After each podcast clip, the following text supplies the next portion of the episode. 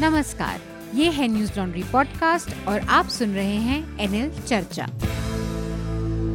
आपका खर्चा आपकी चर्चा, हफ्ता दर हफ्ता आप सुन रहे हैं न्यूज लॉन्ड्री का हिंदी पॉडकास्ट एनएल चर्चा। मैं हूँ मेघनाद। इस हफ्ते का संचालन मैं करने वाला हूँ।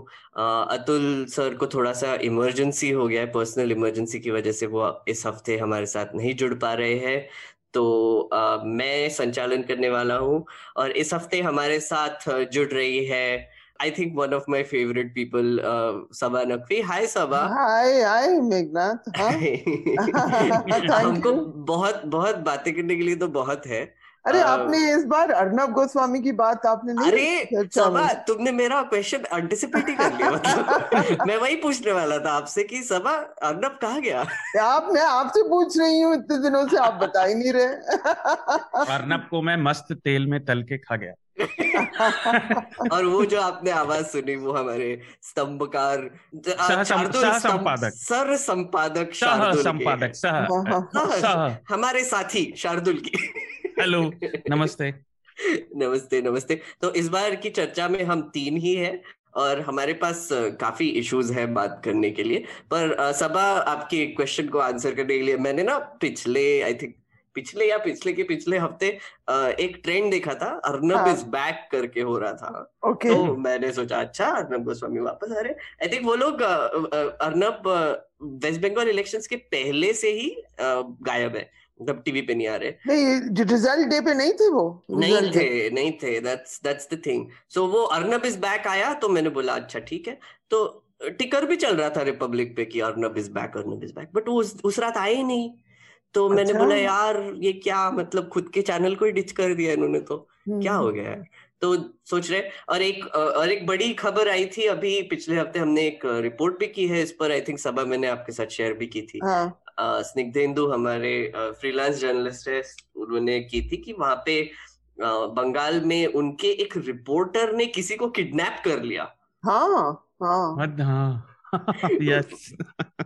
वो एक एक छोटा सा मैं ही हेडलाइन पहले जोड़ देता हूँ कि आ, किसी को पता नहीं होगा तो आ, बंगाल में रिपब्लिक टीवी के एक रिपोर्टर है, उन्होंने एक सीबीआई ऑफिसर को इम्पर्सनेट किया, गाड़ी यूज की रिपब्लिक चैनल की, और एक बिजनेसमैन को किडनैप कर लिया और पंद्रह लाख रुपए का रैंसम मांगा था। हाँ बिल्कुल।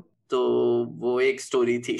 और चैनल ने लेकिन चैनल ने एक अर्णव तो आया नहीं, लेकिन चैनल ने एक स्टेटमेंट जब करके अपने आप को उससे दूर कर दिया और कहा कि ये ट्रेनी थे और ये कंफर्म्ड एम्प्लॉई नहीं थे। हाँ, ad hoc एम्प्लॉई थे या ट्रेनी एम्प्लॉई थे, समथिंग लाइक दैट। हाँ, लेकिन अर्णव की मैं ये बात एक एक बात ऑब्जर्व कर दूं कि हमें इतना वक्त लगा नोटिस करने में कि अर्णव है कहाँ।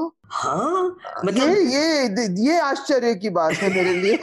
और मैंने नोटिस किया नहीं, किसी ने और ने मुझे पूछा कि सबा और मुझे इस तरह की चीजों की जानकारी वो उम्मीद रखती हैं, उन्होंने एक पूछा कि अर्णव है कहाँ। तो मैंने कहा हाँ क्यों, क्या हो गया, कुछ हो गया। तो उन्होंने कहा नहीं बहुत दिन से है नहीं। तो मैं, वो वॉच भी नहीं करती हैं, वो नफरत करती हैं उनसे, लेकिन हाँ। उन्होंने कहा, उनसे लोगों ने सवाल पूछा कि अर्णव गोस्वामी गायब। तो फिर मैंने कहा एक ये ऐसा दौर है कि लोग नोटिस नहीं कर रहे कि अर्णव गोस्वामी गायब है इतने दिनों से। लास्ट uh, साइटिंग उनकी कैलकटा में ही हुई थी आई थिंक, उनके मतलब खबर आ रही थी कि uh, वहां पर थे कहीं पे। uh, पर चलिए हम आगे बढ़ते हैं और मैं शार्दुल से कहूंगा कि हेडलाइंस की तरफ बढ़ते हैं। हेडलाइंस पढ़िए शार्दुल जी। या तो इस हफ्ते काफी सारी चीजें हुई, उनमें से मुख्य पहला कि कोविड के कल एक लाख छियासी हजार तीन सौ चौसठ नए मामले भारत में आए और करीब तीन हजार छह सौ साठ के करीब लोग कल के दिन गुजर गए कोविड से। और ये पूरा आंकड़ा बढ़कर दो करोड़ पचहत्तर लाख पचपन लाख चार सौ सत्तावन मरीज हो गया है। हम तीन करोड़ के बहुत पास आ गए हैं और अभी भी स्थिति खराब है। और ये अभी भी वैसे डिस्प्यूटेड फिगर है, अंडर काउंटिंग हो रही है ना। हाँ, वो तो अब वो तो अब निहित है, ये बात तो अब अंडरस्टूड है, ये ऑफिशियल आंकड़े हैं। इसके अलावा इस साल फिर से चक्रवात तूफानों ने हमें परेशान किया है। उड़ीसा में तीन लोग मरे और एक पश्चिम बंगाल में साइक्लोन यास आया, बुधवार को उसने पश्चिमी तट को हिट किया था। और सरकार ने नौ लाख लोगों को हटाया है पश्चिम बंगाल से, जिससे कि जान की नुकसान ना हो। उड़ीसा में एक लाख लोगों को विस्थापित किया गया उनकी जान बचाने के लिए, और उड़ीसा ने फिर से अच्छा परफॉर्म किया है। उड़ीसा बार बार ये प्रूव कर रहा है कि सिस्टम आप ठीक से करें तो वो ऑटोमेटेड जैसा हो जाता है और आप जान माल की बहुत हानि बचा सकते हैं। इसके बाद आई एम ए ने, इंडियन मेडिकल एसोसिएशन की उत्तराखंड यूनिट ने बाबा रामदेव पर डेफेमेशन नोटिस किया है, क्योंकि उन्होंने जो मॉडर्न मेडिसिन पर जो टिप्पणियां की वो किसी को भी अच्छी नहीं लगी, और उन्होंने ये भी कहा है कि रामदेव के ऊपर भी सेडिशन के चार्जेस लगने चाहिए। तो ये सेडिशन ये sedition flavour of the month बन गया है सभी के लिए। हाँ, मतलब कुछ भी हो जाए तो सेडिशन लगा दो। हाँ, बस सब देशद्रोही। एनीवे, तहलका के founder founding editor Tarun Tejpal, जो काफी समय से जिनके ऊपर मामला चल रहा था, उन्हें अदालत ने बरी कर दिया। दो हज़ार तेरह में अपनी एक सहकर्मी पर उनके बलात्कार के प्रयास का मामला था, गोवा में चल रहा था। लक्षद्वीप की बात करेंगे, पर उससे पहले मैं और हेडलाइन दे देता हूँ। न्यूयॉर्क टाइम्स की एक रिपोर्ट ने ये सजेस्ट किया, मतलब ये वो अंदाजा लगा रहे हैं कि भारत की टोटल कोविड की संख्या, अगर हमने समझा कि बहुत ठीक रही तो दुगनी, लेकिन अगर देखा जाए जो हालात हैं तो जितनी हम हमें बताई जा रही है उससे चौदह गुनी तक हो सकती है, जो बहुत डराने वाली फिगर है भारत की सरकार। और कुछ एस्टिमेट्स, भाई उनके एस्टिमेट्स कह रहे कितने बीस लाख लोग से ज्यादा ना मरे इसकी वजह से, चौदह टाइम्स। तो जो आपकी करंट फिगर है उसका आप चौदह गुना करिए, यानी मैंने अभी अगर बताई दो करोड़ पचहत्तर lakh that's into fourteen and same same goes with the deaths, वही मृत्यु के साथ है। तो एक बहुत इंटरेस्टिंग सी, इंटरेस्टिंग तो नहीं लेकिन मैं आप लोगों पे छोड़ता हूँ, और इस पे मैं चाह रहा था कि एक एक छोटी छोटी टिप्पणी अगर आप दोनों कर दें। सुप्रीम कोर्ट ने ये कहा कि उमर खालिद ने चिट्ठी लिखी थी कि उन्हें जेल में कोविड होने का और जान का खतरा है, तो सुप्रीम कोर्ट ने कहा है कि कोविड की वजह से मरने का डर जमानत का कारण नहीं बन सकता। और हमें इस केस की हिस्ट्री पता है, हमने पहले इनफैक्ट डिस्कस भी करी है, और इत्तेफाक से सभा भी एक बार तब थी, ये पिछले साल की बात है। तो उन्होंने कहा कि इलाहाबाद हाईकोर्ट ने जो ऑब्जर्वेशन दिए थे कि ये आपको जमानत दिए जाने का कारण नहीं है, सुप्रीम कोर्ट ने भी उस पर मोहर लगा दी है। तो ये मेन हेडलाइंस थी। इसके अलावा सबा, इस पर आपका क्या कहना होगा? क्या उमर खालिद को कोविड है? उमर ने चिट्ठी लिखी थी कि जेल में क्योंकि हालात कैसे हैं सभी को पता है और उन्हें कोविड होने का खतरा है, तो उन्हें अगर हो सके जमानत दी जाए। तो इलाहाबाद मुझे तो हाँ इलाहाबाद हाईकोर्ट ने क्या कहा exactly? उन्होंने कहा था कि ये बेल के लिए वैलिड आर्गुमेंट नहीं है, और सुप्रीम कोर्ट ने भी उसे एक्सेप्ट किया है। मेरे राय में तो उमर खालिद को जेल में होना ही नहीं चाहिए, लेकिन फिर भी आ, ये अलग बात है कि ये टेक्निकली कि कोई भी बीमारी हो जाए जेल में, ये लॉजिकली नहीं हो, हो सकता ना, मुझे लग रहा है। हाँ हाँ, मतलब पहले तो वो आई थिंक पिछले पिछले साल या अभी हाँ, अभी रिसेंटली कुछ पिछले साल पिछले साल ही कुछ एक्टिविस्ट जो जेल में है उन्होंने भी तो कंप्लेंट किया था कि उनको मतलब बीमारी है या उनकी हेल्थ अच्छी नहीं है, तो उनको भी काफी मतलब बेल की मांग की थी उनके लिए। यहाँ पर आई थिंक एक एक उन्होंने सेंटेंस भी बोला था वो लेटर में कि I have not spent a day और night in my cell without extreme anxiety.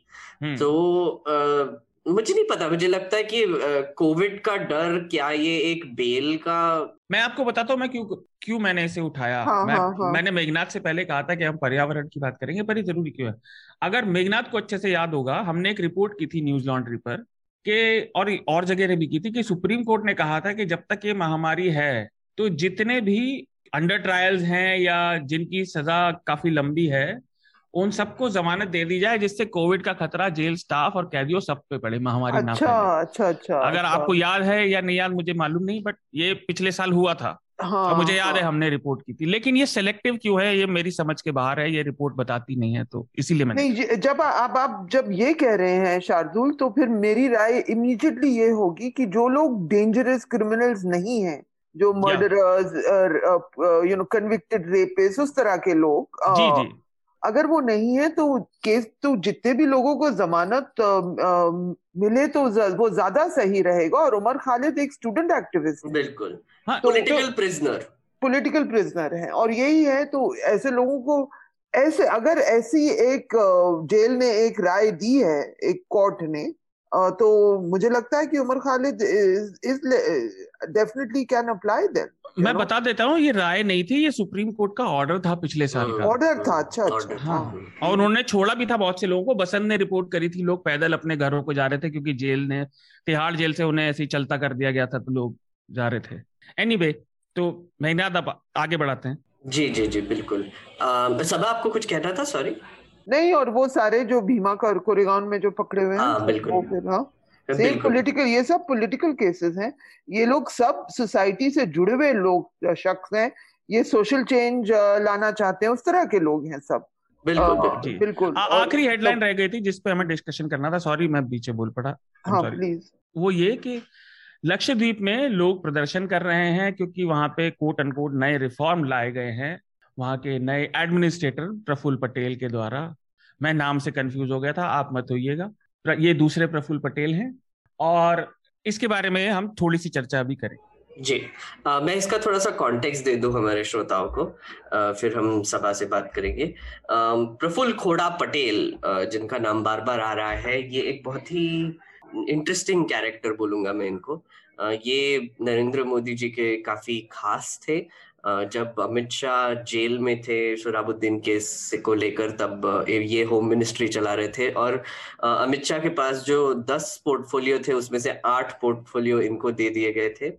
और फिर अभी फिलहाल जो हमने देखा है कि उनको दमन दीव का एडमिनिस्ट्रेटर बनाया गया था। अब लक्षद्वीप का एडिशनल चार्ज उनको पिछले साल दिसंबर में मिला है, और इन पे ये आरोप लग रहा है कि जब से वो उन्होंने संभाला है जो एडमिनिस्ट्रेशन का पोस्ट है, तो उन्होंने एक कुछ चार लॉज लाए हैं जो मैं जल्दी से एक एक करके बोल देता हूँ। कि एक तो Lakshadweep development authority regulation draft जो है वो लाया है, जिसके अंडर वो लैंड एक्विजिशन कर सकते हैं और आप उसका ऑपोजिशन नहीं कर सकते, सिंपली पुट।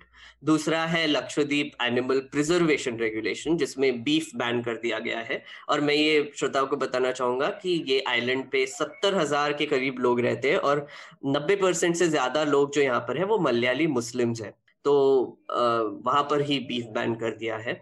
और एक और लॉ जो लाया है वो Lakshadweep prevention of anti social activities regulation, जो जिसको गुंडा एक्ट बोला जाता है, इसके अंडर uh, लोगों को एक साल डिटेन करने का प्रोविजन दिया है विदाउट एनी कॉज। और uh, इसके अंडर सीए एनआरसी के अगेंस्ट जो विरोध कर रहे थे उनको भी अंडर डाला गया था। और चौथा जो एक लॉ लाया गया है वो लक्षद्वीप पंचायत स्टाफ रूल्स में अमेंडमेंट किया गया है, जिसके मुताबिक अगर आपके दो से ज्यादा बच्चे हैं तो hmm. आप ग्राम पंचायत में कंटिन्यू नहीं कर सकते और कंटेस्ट भी नहीं कर सकते। तो ये चार लॉज एक थोड़े से स्वीपिंग लॉज लाए हैं उन्होंने पिछले पांच महीनों में। और एक और उनपे क्रिटिसिज्म किया जा रहा है कोविड मिसमैनेजमेंट का। लक्षद्वीप एक ऐसी जगह थी अभी जनवरी तक जहां पर एक भी केस नहीं था, इंडिया में एक अकेली जगह थी जहां पर एक भी केस नहीं था। पर जब से प्रफुल्ल खोड़ा पटेल आए हैं उन्होंने लॉकडाउन रूल्स थोड़े से रिलैक्स कर दिए हैं। पहले कोई भी आइलैंड पे आने वाला या वापस जाने वाले आदमी को सात दिन का क्वारंटीन करना था गवर्नमेंट फैसिलिटी में, उन्होंने वो हटा दिया है। अब एक आरटीपीसीआर टेस्ट से ही आप जा सकते हैं वहां पे, और उसकी वजह से जीरो केसेस से अब केसेस सात हजार से ज्यादा हो गए, मतलब दस परसेंट पॉपुलेशन सीधा छियासठ हज़ार आई थिंक पूरी जनसंख्या है वहाँ की। हाँ, मतलब अगर आप टूरिज्म और ये काउंट करें, यातायात काउंट करें, तो सत्तर हजार के आसपास ऐसे बोलते हैं कि एस्टिमेटेड लोग वहाँ पे मिल जाते हैं मिल जाते हैं थर्टी सिक्स आइलैंड्स है और दस इनहैबिटेड आइलैंड्स है, तो वो दस आइलैंड्स में सत्तर हजार के करीब लोग रहते हैं। और आप सोचिए सात हजार लोग अब इन्फेक्ट हो गए और कुछ तीस के करीब लोगों की मौत भी हो गई है। बाप रे। अच्छा सबा, इसके बारे में आपकी पहले राय चाहूंगा। मेघनाद, एक बात बताइए, मैंने पढ़ा था कि कुछ अल्कोहल का भी कुछ रूल्स बदले थे, वो हाँ, क्या है डिटेल बताइए। हाँ, हाँ, हाँ, तो एक और एक और ये इन्होंने बेसिकली मतलब रिलैक्सेशन ही किया था। पहले ये आइलैंड पे एक ही जगह पे बांगाराम करके एक आइलैंड था जो कि अनइनहैबिटेड था, पर लोग वहां पे जाकर एसेंशियली अल्कोहल खरीदते थे। वहां पर एक ही जगह पे वो अवेलेबल था और काफी रिस्ट्रिक्शंस थे, अल्कोहल कहाँ पर सप्लाई होता है, कैसे होता है, तो रिसोर्ट्स में अवेलेबल था, सिलेक्टेड रिसोर्ट्स में। तो अभी उन्होंने उसको रिलैक्स कर दिया है और अभी बोल बोल रहे हैं कि टूरिज्म पर्पसेस के लिए उन्होंने लिकर लॉज को थोड़ा सा रिलैक्स कर दिया है। और एक और ये मजे की बात है, आई थिंक सबा आपको इसकी आयरनी समझेगी कि गुजरात से आया हुआ एक आदमी आइलैंड पे जाके अभी लिकर रिलैक्सेशन कर रहा है। I know, I know, तो ये ये पहले जो एक्चुअली रिस्ट्रिक्शंस थे ये कल्चरल रीजंस के लिए थे, तो एक, yeah. एक उन पे आरोप लगा रहे कि आप हमारे कल्चर को और इंडिजिनस कल्चर को थोड़ा सा और बीच बैन वहां लागू करने वाले हैं। बिल्कुल बिल्कुल बिल्कुल।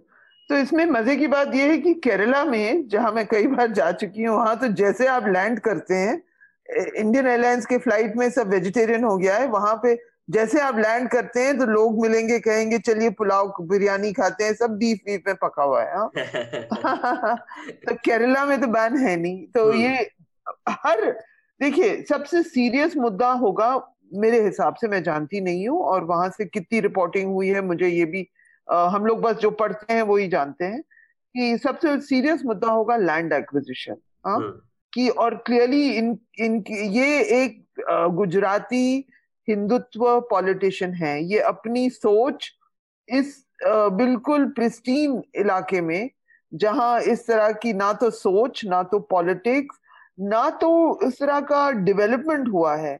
लक्षद्वीप को काफी प्रोटेक्ट किया गया है और uh, जहाँ तक मैं जानती हूँ कि उस तरह का ओपन टूरिज्म डिस्करेज है ना वहाँ।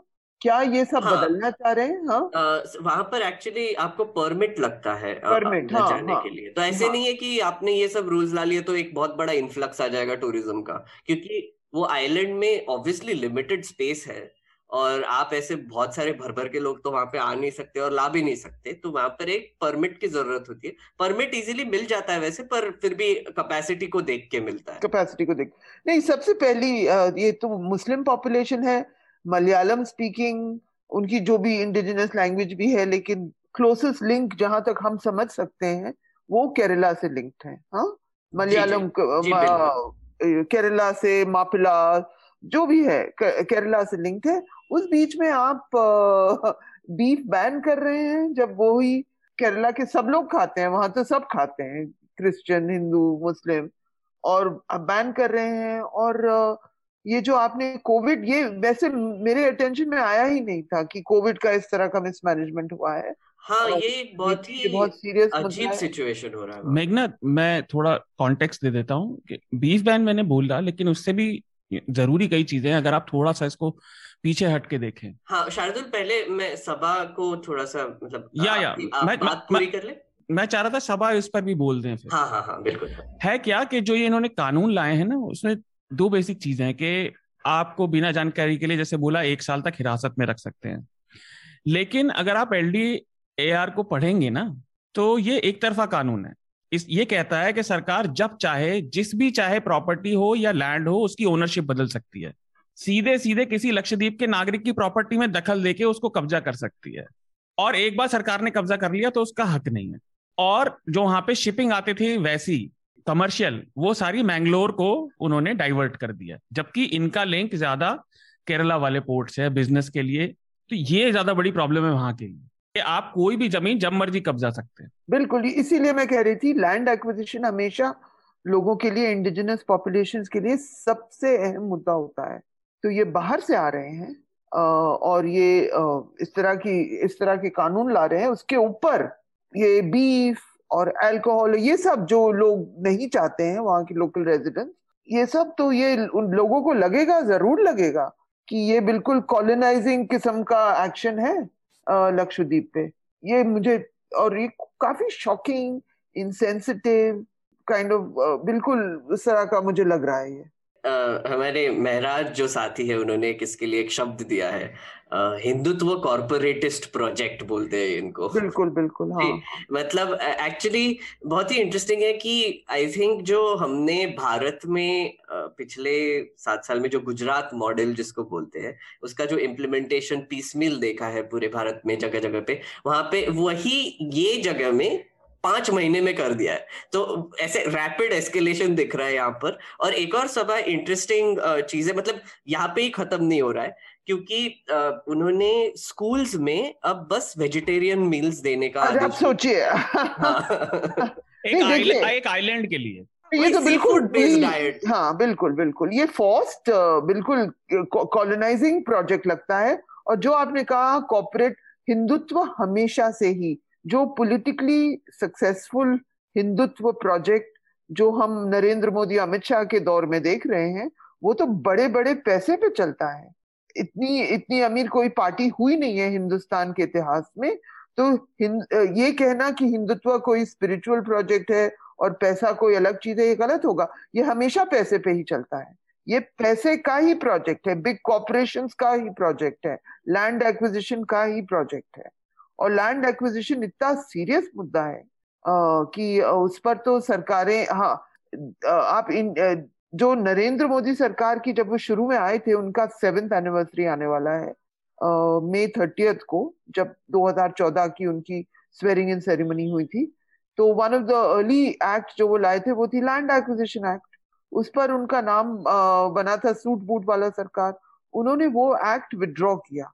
हालांकि ये सरकार किसी ना किसी तरीके से दूसरे लॉ के थ्रू लैंड अक्वायर कर रही है, वो सब कंटिन्यू हो रहा है, लेकिन उन्होंने वो लॉ, क्योंकि उसमें एक इमेज परसेप्शन का प्रॉब्लम था, लक्षद्वीप का पॉपुलेशन छोटा है, उसकी उन लोगों की कोई इलेक्टोरल माने है नहीं, लेकिन तो ये क्लियर आइडियोलॉजिकल बुलिंग टैक्टिक्स मुझे दिख रही है। अब वैसे एक एक मैं छोटा सा इंटरप्शन करना चाहूंगा यहाँ पर। एक्चुअली सबा ने जो लैंड एक्विजिशन की बात की है, मोदी जी ने जो लॉज लाए थे, वैसे आदरणीय मोदी जी को बहुत कॉन्ग्रेचुलेशन, सात साल आपके कंप्लीट हो गए हैं। तो जब तक ये एपिसोड आएगा तो I think congratulations. But but जो आपने लैंड एक्विजिशन की बात की सबा, तो मुझे याद है मैंने इसको बहुत क्लोजली कवर भी किया था। अच्छा। जब वो लॉज लाए थे तो एक बहुत ही इंटरेस्टिंग पैटर्न दिखा था। वो क्या करते थे कि ऑर्डिनेंस लाते थे लैंड एक्विजिशन का, और फिर जब पार्लियामेंट बैठता था, क्योंकि हमारे रूल्स कहते हैं कि कोई भी ऑर्डिनेंस आपने इंटरसेशन पीरियड में अगर पास किया है, जो लॉ बन गया है, तो आपको पार्लियामेंट में ले करना पड़ता है। तो वो क्या करते थे कि पार्लियामेंट शुरू हो जाता था तो विड्रॉ कर लेते थे, फिर से इंटरसेशन शुरू होता था तो फिर से लाते थे। अच्छा। फिर पार्लियामेंट होता था तो फिर, और उन्होंने ऐसे आई थिंक मैंने जो काउंट किया था दो सौ से ज्यादा दिन के लिए, मतलब ऑलमोस्ट एक साल के लिए वो लॉ एक्टिव था विदाउट पार्लियामेंट्री परमिशन, क्योंकि वो ऑर्डिनेंस बार बार ला रहे थे। और ऐसे ही उन्होंने काफी लॉस के साथ किया। फिर बाद में सुप्रीम कोर्ट का एक जजमेंट आया था आई थिंक दो हज़ार सत्रह में। अच्छा। जहां उन्होंने बोला था कि ऐसे लैंड आपको आप ऑर्डिनेंसेस बार बार रीइश्यू नहीं कर सकते। वो क्या करते थे कि land acquisition first act, land acquisition second ordinance, land acquisition third ordinance, ऐसे कर करके। हाँ, तो मतलब पार्लियामेंट्री परमिशन नहीं था, फिर भी वो लॉ एक्टिव था। तो आप सोचिए कि वो जब एक्टिव था तब हाँ। कितना लैंड एक्विजिशन हुआ होगा, और हमको पता भी नहीं है, हमको पता भी नहीं है। हाँ। शार्दुल, देखिए सब बातें मेघनाद और सभा ने कह दी हैं जो कहने लायक हैं इस विषय पर। मैं केवल श्रोताओं का ध्यान एक चीज की तरफ खींचना चाहूंगा कि अभी कुछ साल पहले एक स्टेट यूनियन टेरिटरी बन गया था, तो तब उस स्टेट के लोग कह रहे थे कि आप हमारे राज्य होने के अधिकार को ले रहे हैं। और आज एक यूनियन टेरिटरी, अच्छा लक्षद्वीप के बारे में खास बात यह है कि वहाँ लेफ्टिनेंट गवर्नर नहीं होता, वहाँ सीधा राष्ट्रपति एडमिनिस्ट्रेटर अपॉइंट करते हैं, राष्ट्रपति ऑफिस से होता है। तो अब यूनियन टेरिटरी के पास भी जो अधिकार थे, जिस तरह से वो चल रहे थे इंडिजिनस सेंसिबिलिटीज की वजह से, वहाँ पे जो भी चीज जरूरी है समझ उनकी लोकल, उस पर अब अपना थोपा जा रहा है। तो आप स्टेट को यूनियन टेरिटरी बना रहे हैं और फिर यूनियन टेरिटरी को जो, जो मर्जी आए कर दे रहे हैं। दिल्ली का भी अभी हमने देखा, अब दिल्ली सरकार का कोई होना ना होना बराबर है। तो अगर आप थोड़ा सा भी पैटर्न देख सकते हैं तो देखिए कि सरकार कर क्या रही है। आ, सबा इस पे कोई आखिरी टिप्पणी देना चाहेंगे, फिर मैं अगले विषय पे बढ़ता हूं। नहीं नहीं, आप अगले विषय पे चलिए, हम लोग बहुत, बहुत कुछ कह चुके हैं। और बहुत अफसोस, ये बिल्कुल शार्दुल ने एक बहुत अहम पॉइंट लास्ट में उठाया है कि ये बिल्कुल सेंट्रलाइजिंग, जो आप इज्जत नहीं करते हैं लोकल इंडिजिनस लोगों की, जो डाइवर्स डाइवर्सिटी हिंदुस्तान की डाइवर्सिटी की, ये सब वही दिखा रहा है। एक तो मतलब एक एडमिनिस्ट्रेटिव लेवल पे हम लोग कह सकते हैं कॉर्पोरेट इंटरेस्ट है, लैंड एक्विजिशन, ये सब है वो, लेकिन एटीट्यूड जो है, जो माइंडसेट है कि आप डाइवर्सिटी की इज्जत नहीं करते हैं, आप माइनॉरिटीज की तो इज्जत करते ही नहीं है, आप उनका उनके डाइट में इंटरफियर कर रहे हैं, उनके खाने में, उनके रहने के तरीके में, सब चीज। तो ये बहुत इट्स इट्स जस्ट, और क्या कहें। तो और एक एक और छोटी सी चीज यहाँ पर कि Um, ये जो एटीट्यूड है ना, मतलब I think just generally government का जो मेजोरिटी में आता है, आई थिंक पहले भी हुआ है और सबा आपने तो कवर किया ही है काफी, uh, कि मुझे पता है सही क्या है. एसेंशियली इनका लॉजिक ये है कि सब लोग मालदीव्स जाते हैं, इधर उधर जाते हैं टूरिज्म करने के लिए, तो लक्षद्वीप में क्यों नहीं आते. तो उन्होंने वो टूरिज्म डेवलपमेंट करने के लिए बिल्कुल वो समझते हैं कि देखिए ये जो जो एस्थेटिक जो इन इस विजन वालों की जो एस्थेटिक व्यू है कि आप ये पॉपुलर है गुजरात में, ये नहीं कह रही Narmada water front, Banaras water front, हाँ आप पुरानी इमारतें तो के एक, एक जो दिल्ली में हो रहा है, दिल्ली में जो यार नाम मेरे दिमाग से सेंट्रल विस्टा, देखिए this is really central vista project कि आप पुरानी चीज तोड़ के आप ये समझते हैं कि अच्छी चीज है कि सौ बीच पे होटल बनेंगे, वहां गुजरात में जब छुट्टी होगी लोग आएंगे, जो भी हो टूरिस्ट आएंगे हर जगह से, और ये ये समझते हैं यही सही बात है, ये सच में मानते हैं. स्मार्ट सिटीज, आप वो एस्थेटिक विजन भी देख लीजिए, smart cities, you know high speed train, हुआ तो कुछ नहीं है, हुआ तो हम लोग बिल्कुल बर्बादी की दौर से गुजर रहे हैं, किसी के पास लोग मर रहे हैं, नौकरी नहीं है, पैसा नहीं है, लेकिन ये विजन है इनका. बिल्कुल. Uh, मैं अगले विषय पे बढ़ना चाहूंगा शार्दुल, uh, मैं अगले विषय पे बढ़ना चाहूंगा, ठीक है. uh, तो uh, हमारा अगला विषय है ट्विटर को लेकर, क्योंकि पिछले हफ्ते और एक्चुअली दो हफ्तों से ये चालू है. पिछले हफ्ते हमने बस एक छोटा सा मेंशन ही किया था, पर उसके बाद ये सिचुएशन काफी एस्केलेट हो गया. मैं थोड़ा सा कॉन्टेक्स्ट देना चाहूंगा फिर से श्रोताओं को कि क्या हुआ. पहले तो एक टूल किट बाहर आया जो कि बीजेपी के काफी लोगों ने शेयर किया था. उसमें anti quote unquote anti India बहुत कुछ कहा गया था कि कोविड को मोदी वायरस बोला जाए, सेंट्रल विस्टा को अपोज किया जाए, एक्सेट्रा एक्सेट्रा.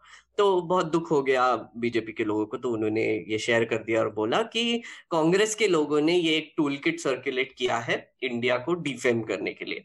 उसके बाद ये हुआ कि एक आई थिंक ऑल्ट न्यूज का भी इन्वेस्टिगेशन आया था इस पर, कि पता चला कि ये मैनिपुलेटेड है. मतलब जो टूल किट जो था वो एक्चुअली ओरिजिनली सेंट्रल विस्टा पे था, फैक्ट बेस्ड शीट था, वो राजीव गौड़ा के ऑफिस से आया था, uh, जो कि कांग्रेस का रिसर्च विंग चलाते हैं, और उसको एडिट करके दो और पेजेस डाल के, सेंटेंसेस बदल के, एक हेडर डालकर कांग्रेस का ये सर्कुलेट हो रहा था. अब हुआ क्या कि संबित पात्रा और एक और बीजेपी के जो प्रवक्ता है उनके ये ट्वीट्स पर मैनिपुलेटेड मीडिया करके एक टैग लग गया, ट्विटर ने लगा दिया, तो बहुत ऑफेंड हो गए लगता है. तो दिल्ली पुलिस ने इस पर इन्वेस्टिगेशन शुरू कर दी कि ये ऐसे कैसे कर सकते हैं आप, आपने इसको मैनिपुलेटेड मीडिया कैसे बोला. अब पिछले हफ्ते हुआ क्या कि कुछ विजुअल्स आए कि तीन दिल्ली पुलिस के लोग, स्पेशल सेल के लोग, ट्विटर के ऑफिस के बाहर इधर उधर देख रहे हैं. अब मैं ये इधर उधर देख रहे हैं बोल रहा हूँ क्योंकि उनको पता भी नहीं था कि सब वर्क फ्रॉम होम के लिए चले गए, तो ट्विटर का ऑफिस बंद था. पर हुआ क्या कि वो पुलिस वाले देखकर आई थिंक वहां पर मीडिया रिपोर्ट करने लगी कि रेड पड़ा है ट्विटर के ऑफिस पे. आई थिंक कोई रेड वेड पड़ा नहीं था, वो गए थे वहां पर बस देखने के लिए. पर उन्होंने फिर, दिल्ली पुलिस ने कहा कि हम एक्चुअली नोटिस देने गए थे कि आप आप इन्वेस्टिगेशन में शामिल हो जाइए, कि आपने ये मैनिपुलेटेड ट्वीट कैसे डाला, हमको प्रूफ दिखाइए, एक्सेट्रा एक्सेट्रा. अब इसमें बहुत सारे वर्जन्स भी शेयर हुए थे, पर मैं आपको बहुत ही प्लेन वर्जन बता रहा हूँ अभी. आई थिंक शार्दुल और सबा और बताएंगे. अब इसके बाद ये और एस्केलेट हो गया क्योंकि बाद में ट्विटर ने एक स्टेटमेंट जारी किया कि ये इंटिमिडेशन टैक्टिक्स है और इसका ये बहुत विरोध करते हैं. और बहुत ही एक्चुअली इंटरेस्टिंग लेटर लिखा उन्होंने, ये कह के कि uh, अब हम फ्रीडम ऑफ स्पीच पे यू नो बिलीव करते हैं एक्सेट्रा. और उसके पैरेलली एक और बीच में चीज हुई परसों कि uh, हमारे आईटी रूल्स जो थे, uh, जो नए आईटी रूल्स आए हैं, वो उनका डेडलाइन था छब्बीस तारीख को. अब ये आईटी रूल्स के अंडर क्या था वो मैं थोड़ा सा शार्दुल के पास भी जाके बोलूंगा। पर हुआ क्या कि फिर बाद में ट्विटर का रिस्पॉन्स आया, फिर अब गवर्नमेंट का भी रिस्पॉन्स आ गया ये बोल के कि अरे ट्विटर तो लॉ ऑफ द लैंड कभी दिखता ही नहीं है। तो वो बहुत ही एक आ, मतलब सातवीं कक्षा के बच्चे ने लिखा गया हुआ लेटर उन्होंने शेयर किया है जिसमें वो बोल रहे कि अरे ट्विटर तुम ऐसे कैसे कर सकते हो वगैरह वगैरह। तो आ, तो ये एक कॉन्टेक्स्ट है इसका। पर मैं पहले शार्दुल के पास जाऊंगा फिर सबा के पास जाऊंगा। शार्दुल, देखिए नए आईटी रूल्स जो आए हैं इसमें एक बड़ी मजे की बात है जो पहले मैं उसे एड्रेस करता हूँ। आप लोग ने कहा ना, जैसे मेघनाद ने कहा कि वो सबको देशद्रोही बताने लगते हैं जो भी उनके खिलाफ बात करता है, यानी अगर कोई सेंट्रल विस्टा प्रोजेक्ट की बुराई कर रहा है तो वो देशद्रोही है। तो मेरे दिमाग में एक बात आई कि ये लोग बड़ा कहते हैं कि जनतंत्र में जनता ही भगवान है, है ना, मैं सही समझ रहा हूँ ना। तो एक पुरानी कहावत है कि जिसकी जैसी भावना होती है ना उसे भगवान वैसा ही दिखता है। तो इन्हें सब देशद्रोही ही दिखाई देते हैं, जो इनसे अलग जरा सी भी बात करे वो देशद्रोही है।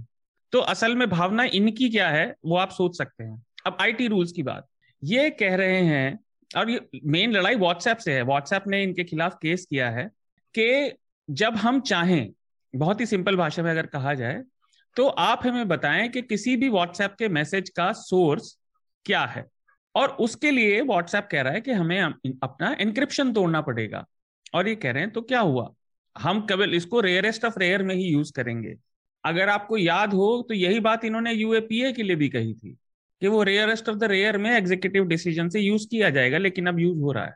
तो जितने भी ये आईटी सेक्टर वाले लोग हैं, आईटी रूल से जिनके ऊपर अप्लाई होते हैं सोशल मीडिया कंपनीज, अब इसमें ट्विटर कहाँ आता है, जैसा मेघनाद ने बताया वो फैक्ट चेक किया गया डॉक्यूमेंट और उसमें मिला कि ये कांग्रेस से नहीं आया है पूरी तरह, पक्का एंटीसीडेंट उसका क्या है ये हमें नहीं पता, लेकिन वो कांग्रेस से नहीं है। तो उन्होंने मार्क किया, उन्होंने उसे फॉल्स न्यूज भी नहीं बताया, फॉल्स न्यूज भी नहीं बताया, केवल ये कहा कि मैनिपुलेटेड मीडिया है, और सरकार उन्हें धमकाने पहुंच गई।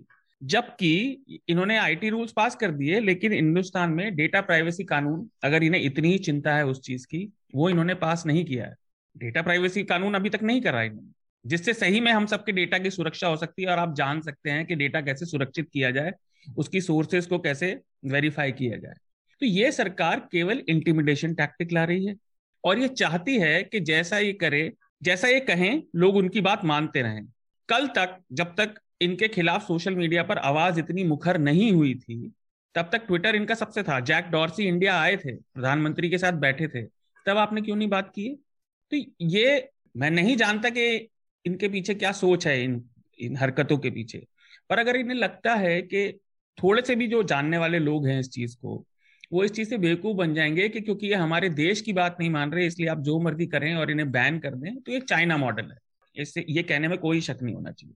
बिल्कुल शार्दुल, मैं ना वो आईटी रूल्स के बारे में थोड़ा सा बाद में बताऊंगा, पर आ, पहले सबा आपसे टिप्पणी ले ली जाए इस पर।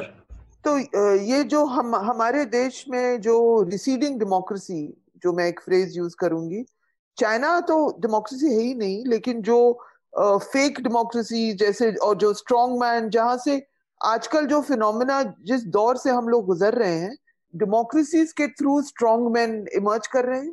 हाँ, ऑटोक्रेटिक लीडर्स डेमोक्रेसी के थ्रू ही निकल रहे हैं। और uh, आज के आज के दौर में रशिया में भी एक ट्विटर के साथ झगड़ा हो रहा है, जहां तक मैंने पढ़ा है। हाँ, रशिया में भी कोई प्रॉब्लम्स हैं सोशल मीडिया को लेकर। तो ये सब ये डिक्टेटोरियल टेंडेंसीज हैं, और uh, आप कंट्रोल करना चाहते हैं। इसमें कुछ भी नहीं है कुछ ज्यादा सोच, जिस तरह से शार्दुल ने बताया डिटेल में, इसमें कुछ प्रिवेसी, कुछ कंसर्न मॉरल एथिकल है ही नहीं। ये बस ये है कि आपकी हिम्मत कैसे हुई कि आपने हमारे लोगों के आ, के अकाउंट्स को टैग कर दिया।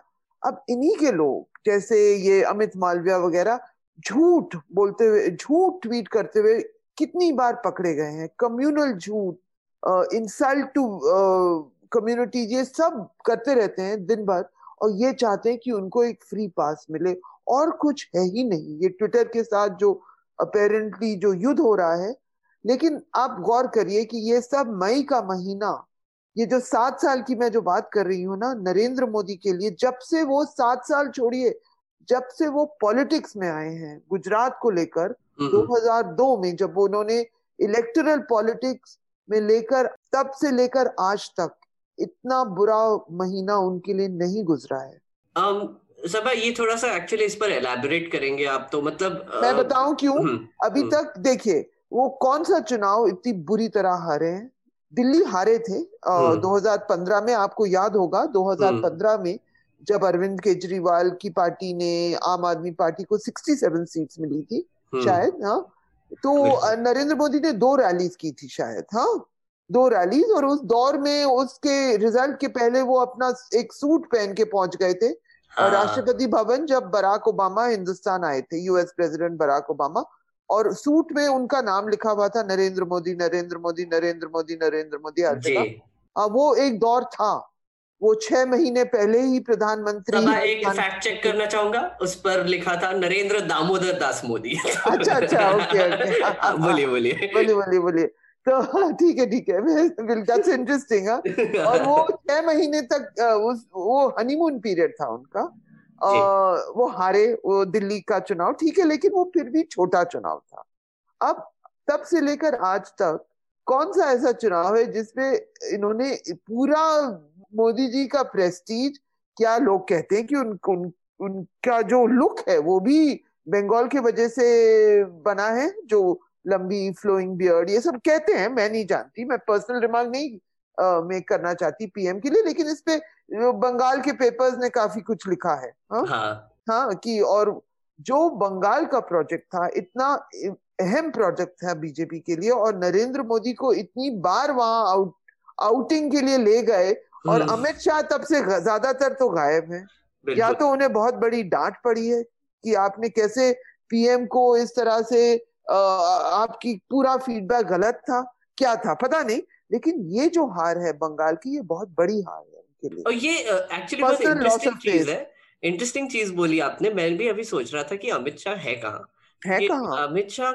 मतलब आई थिंक बीच में आ, उन्होंने मतलब ट्वीट ट्वीट तो करते रहते हैं, बट वैसे है कहाँ, क्योंकि इतने विजिबल थे वो बंगाल के वक्त, जैसे अर्णव गोस्वामी कहाँ पे है वैसे अमित शाह। अर्णव गोस्वामी कहाँ, अर्णव गोस्वामी ने तो एक बा, बांग्ला चैनल लॉन्च किया बंगाल इलेक्शंस के लिए, हाँ इसके लिए एग्जैक्टली, हाँ बंगाल इलेक्शंस के लिए, प्रोपेगेंडा के लिए, क्योंकि वो बीजेपी के तो साथी, आइडियोलॉजिकल साथी हैं ही, बिल्कुल। एक चैनल लॉन्च किया, पूरा कलकत्ता मेट्रो में उनका चेहरा वहां दिखता है, और उन्होंने चैनल लॉन्च किया है, तो ये सब लोगों का बहुत नुकसान, बहुत बड़ी हार इन, इन, इनको भुगतना पड़ रहा है इस वक्त। और नरेंद्र मोदी जो बिल्कुल आ, अपने आप को महान नेता, महान लीडर, स्ट्रॉन्ग मैन, स्पिरिचुअल गुरु, विश्व गुरु, बहुत बहुत पहलू, बहुत बहुत डिफरेंट इमेजेस को लेकर वो आगे आते हैं, उनकी पॉलिटिकल लाइफ में जहां तक मैंने ऑब्जर्व किया, मे, मेरा काम ही यही है उनको ऑब्जर्व करना, इतनी बड़ी हार, ये सबसे बड़ी हार है उनके लिए। गुजरात वो कभी नहीं हारे। ये बहुत ही इंटरेस्टिंग एक्चुअली आई थिंक चीज हो रही है। एक तरह एक तरीके से मुझे लगता था कि डिमोनेटाइजेशन जो हुआ था, आ, मतलब आप हम सभी एक्चुअली उससे अफेक्टेड थे, जब आ, आ, मोदी जी ने कैंसिल कर दिया करेंसी, और लिटरली हर इंसान के पॉकेट में जो पैसा था वो उसका वैल्यू चला गया था। एक बहुत ही इंटरेस्टिंग चीज हुई थी वहां पर कि इसका एक बहुत ही जेंडर्ड इफेक्ट भी हुआ था कि जो हाउसवाइफ्स थे, जिनके जिनके पास फाइनेंशियल ऑटोनॉमी नहीं थी, उनका पैसा बेसिकली गायब हो गया, क्योंकि वो कुछ स्टैश करके रखते थे पैसा, कुछ बचा के रखते थे ताकि वो अपने खर्चे के लिए यूज कर कर पाए। तो इसका एक बहुत ही जेंडर्ड इफेक्ट भी था। पर इसके अलावा जो गरीबों पे जो इसका इफेक्ट पड़ा था वो बहुत ही दर्दनाक और खतरनाक भी था। तो मुझे लगा था कि इतना इफेक्ट होने के बाद, इतना लाइन में खड़े होने के बाद, इतना दुख सहने के बाद, शायद लोग बोलेंगे कि नहीं भैया ये गलत हुआ था, ये आदमी हम नहीं चाहिए, बेसिकली बहुत ही गलत तरीके से इन्होंने इसको अप्रोच किया था और इसकी कोई जरूरत भी नहीं थी। पर इसका एक्चुअली मुझे लगता है ऑपोजिट इफेक्ट हुआ था। बिल्कुल बिल्कुल, हाँ। पर इस बार जब मैं अगर नेशनल क्राइसिस की बात करें, तो क्या अब हमें इस हद तक रुकना पड़ेगा कि लोग मरने लगे? मुझे मैं वही सोच रहा था कि ठीक है इकोनॉमिक लॉसेस हुए एक्सेट्रा, पर अभी क्या हो रहा है कि जैसे शार्दुल ने पहले भी बोला, न्यूयॉर्क टाइम्स ने एक एस्टिमेट भी किया कि चौदह प्रतिशत चौदह चौदह टाइम्स ज्यादा फोर्टीन टाइम्स ज्यादा डेथ्स हुए हैं और सकते हैं उतने। हम हम ही यहाँ पर तीन लोग हैं, यहाँ पर हमको भी हमारे सर्कल्स में ही कुछ एक दो लोगों की मौत हो चुकी है और काफी लोग हॉस्पिटल में भी थे। तो मैं सोच रहा हूँ कि क्या हमको अब इस हद तक जाना पड़ेगा गवर्नमेंट को अकाउंटेबल ठहराने के लिए या फिर एक लीडर को अकाउंटेबल ठहराने के लिए, लोग मर जाए? क्या क्या कहना है इस पर शार्दुल? मैं पहले आपसे चाहूंगा फिर बाद में सभा से। देखिए ये तो बड़ा डिस्कशन है, पर जैसे मैंने पहले अभी आईटी रूल वाली बात इसलिए नहीं की थी क्योंकि मैं चाह रहा था वो मेघनाद शुरू करें, पर देखिए हम आईटी रूल्स पर डिस्कशन कर रहे थे और ये बात निकल कर आई। और आप अगर नोटिस करें, आप चर्चा सुनते हो या नॉर्मली अगर आप पॉलिटिकल कमेंट्री में एंगेज करते हो, चाहे वो टीवी पर है या कहीं भी है, बायस्ड है या किसी की एक तरफा है, उसके बावजूद भी आप ये नोटिस कर रहे हैं कि आज की डेट में इन ट्रेजिडी से कोई बचा हुआ नहीं है। डीमोनेटाइजेशन भी वैसी ही ट्रेजिडी थी। इस सबके पीछे एक बेसिक रीजन है, वो बेसिक रीजन है मिसट्रस्ट। मिसट्रस्ट बाकी सब पे, आप समझ रहे हैं मैं क्या कह रहा हूँ? जब भी आप हर किसी अपने से मतभेद रखने वाले को अपना शत्रु समझेंगे तब तक आप कुछ भी प्रोडक्टिव बात नहीं कर सकते। ये एक बहुत बेसिक चीज है। और जब आप हर विरोधी को, चाहे वो राजनीतिक हो, चाहे वो वैचारिक हो, या वो केवल अपने पर्सनल बिलीफ में आपके खिलाफ हो, आप उसको शत्रु मानेंगे, तो आप यही करते हैं। मैं फिर आईटी रूल्स पर आता हूँ। आईटी रूल क्या कहते हैं कि अपना ग्रीवल, मेघनाद अगर ज्यादा अच्छे से बता पाएंगे, मैं इसीलिए जा रहा हूँ। हाँ ठीक है, मैं मैं मैं जल्दी से बता देता हूँ हाँ, डिटेल में, फिर उसके बाद हम डिस्कशन हाँ, कर लेंगे। तो बेसिक मोटा मोटा इसका आईटी रूल्स का ऑब्जेक्टिव ये है कि ये जो सोशल मीडिया कंपनीज है जैसे ट्विटर हो गया, फेसबुक हो गया, उनके सब ऑफिसेस है अमेरिका में और बाहर के देश में। और हमारे गवर्नमेंट का ये कहना था कि वो एक तो हमारे सिटीजन्स के डेटा को मोनोपोलाइज कर रहे हैं और अपने फायदे के लिए यूज कर रहे हैं, तो उस पर कुछ करना चाहिए। तो उनका ये कहना था कि एक तो डेटा लोकलाइजेशन करना चाहिए, जिसका मतलब है कि वो लोग यहाँ पर सर्वर सेटअप करेंगे और जो भी इंडियंस का जो डेटा हो या एक कॉपी यहाँ पर भी मेंटेन करेंगे।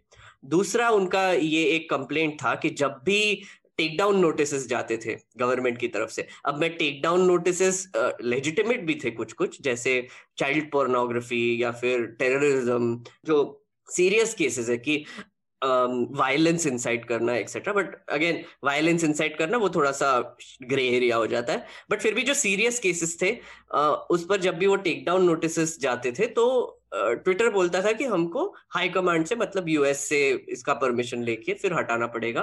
तो प्रोसेस को बहुत टाइम लगता था और इसकी वजह से वो जो आइटम है वो काफी स्प्रेड हो जाता था और काफी डैमेज भी पहुंचाता था, ऐसे गवर्नमेंट का कहना है। अब और एक उसका पहलू ये भी है कि जब ये टेक डाउन नोटिस भेजते थे, जैसे फॉर इंस्टेंस आपको याद होगा फार्मर्स प्रोटेस्ट की के वक्त एक उसी समय पे कैपिटल हिल में एक रायट टाइप सिचुएशन हुआ था कि कुछ ट्रम्प के सपोर्टर्स वहां पर चले गए थे और उन्होंने कैपिटल हिल में तहलका मचा दिया। तो उसपे ये कहना था कि ट्विटर ने काफी उस पर एक्ट किया था, मतलब काफी अकाउंट्स को हटाया था, बहुत जल्दी से हटाया था। पर वैसे ही सिचुएशन जब इंडिया में हुआ था, जब रेड फोर्ट पर स्टॉर्मिंग हुआ था फार्मर्स प्रोटेस्ट के वक्त, तो काफी वीडियोस आए थे, काफी लोगों ने शेयर किए थे। तो उस मामले में ट्विटर का जो रिस्पॉन्स था गवर्नमेंट के अकॉर्डिंग वो इतना फास्ट नहीं था। तो इसके तहत काफी दिनों से वो ये कोशिश कर रहे हैं कि ट्विटर और फेसबुक जैसे जो इंटरमीडियरीज है उन्होंने उन पर कुछ रिस्पॉन्सिबिलिटी ठोकी जाए कि आप हमारे लॉ ऑफ द लैंड मानिए, आप हमारा फ्री स्पीच, आपके कंट्री में फ्री स्पीच फ्री स्पीच होगा, एब्सोल्यूट होगा, हमारे कंट्री में it comes with reasonable restrictions, और वो रीजनेबल रिस्ट्रिक्शंस तो हमको सबको पता है वो गवर्नमेंट डिसाइड करती है। तो जब ट्विटर पे कुछ आप शेयर करते हैं, कोई भी कंटेंट डालते हैं और वो गवर्नमेंट को पसंद नहीं आया तो वो ट्विटर को निकालना पड़ेगा, एसेंशियली मोटा मोटा उसका यही है। और उसको करने के लिए उन्होंने ऑर्डर किया था कि ये जो इंटरमीडियरीज है उनमें एक ग्रीवेंस रिड्रेसल ऑफिसर, आपको एक पोस्ट खड़ा करना पड़ेगा और वहां पर सब कंप्लेंट्स जाएंगे और within thirty six hours actually twenty four hours twenty four hours वो वो बदलता रहता है, क्योंकि पहले बहत्तर था, फिर छत्तीस हो गया, चौबीस हो गया, तो वो एक थोड़ा सा उसमें डाइसी है, मुझे एक्चुअली एग्जैक्टली अभी पता नहीं है, बट छत्तीस चौबीस आवर्स के आसपास जल्दी से एक्चुअली हटाना पड़ेगा ग्रीवेंस रिड्रेसल ऑफिसर के पास वो आने के बाद। और uh, उन्होंने ये ग्रीवेंस रिड्रेसल ऑफिसर बिठाया था क्योंकि फिर गवर्नमेंट बस एक ही पॉइंट ऑफ कॉन्टैक्ट पे के पास जाकर उनको ऑर्डर देगी और फिर वो ऑफिसर इंश्योर करेगा कि वो ऑर्डर फॉलो हुई है।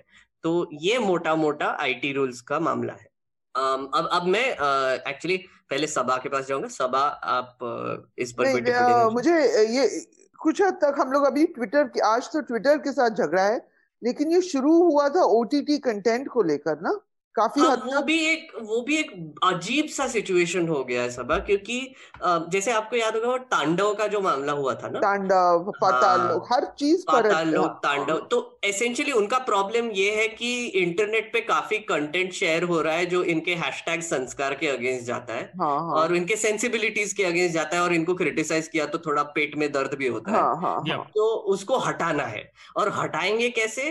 तो ये क्योंकि ये कंटेंट सब अमेरिकन कंपनीज, बाहर के कंपनीज पे शेयर हो रहा है और लोग कंज्यूम भी कर रहे हैं हाँ। तो इसीलिए वो कंट्रोल करना है इनको।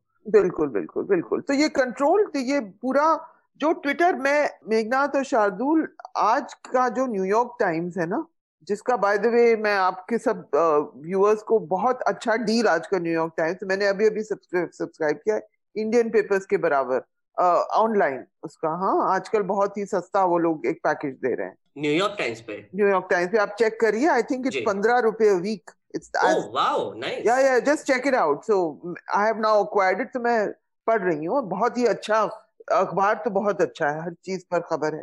तो मैं आपको एक लाइन अंग्रेजी में अगर पढ़ लू, ये आज के आज के डेली ब्रीफ में टॉप स्टोरी है, Twitter versus the Modi government. Twitter said on Thursday uh, that it had received the notice of non-compliance with India's restrictive tech laws after officials asked the site to remove content critical of the government uh, handling of the pandemic. So, unki puri, they are seeing it only as a restrictive law.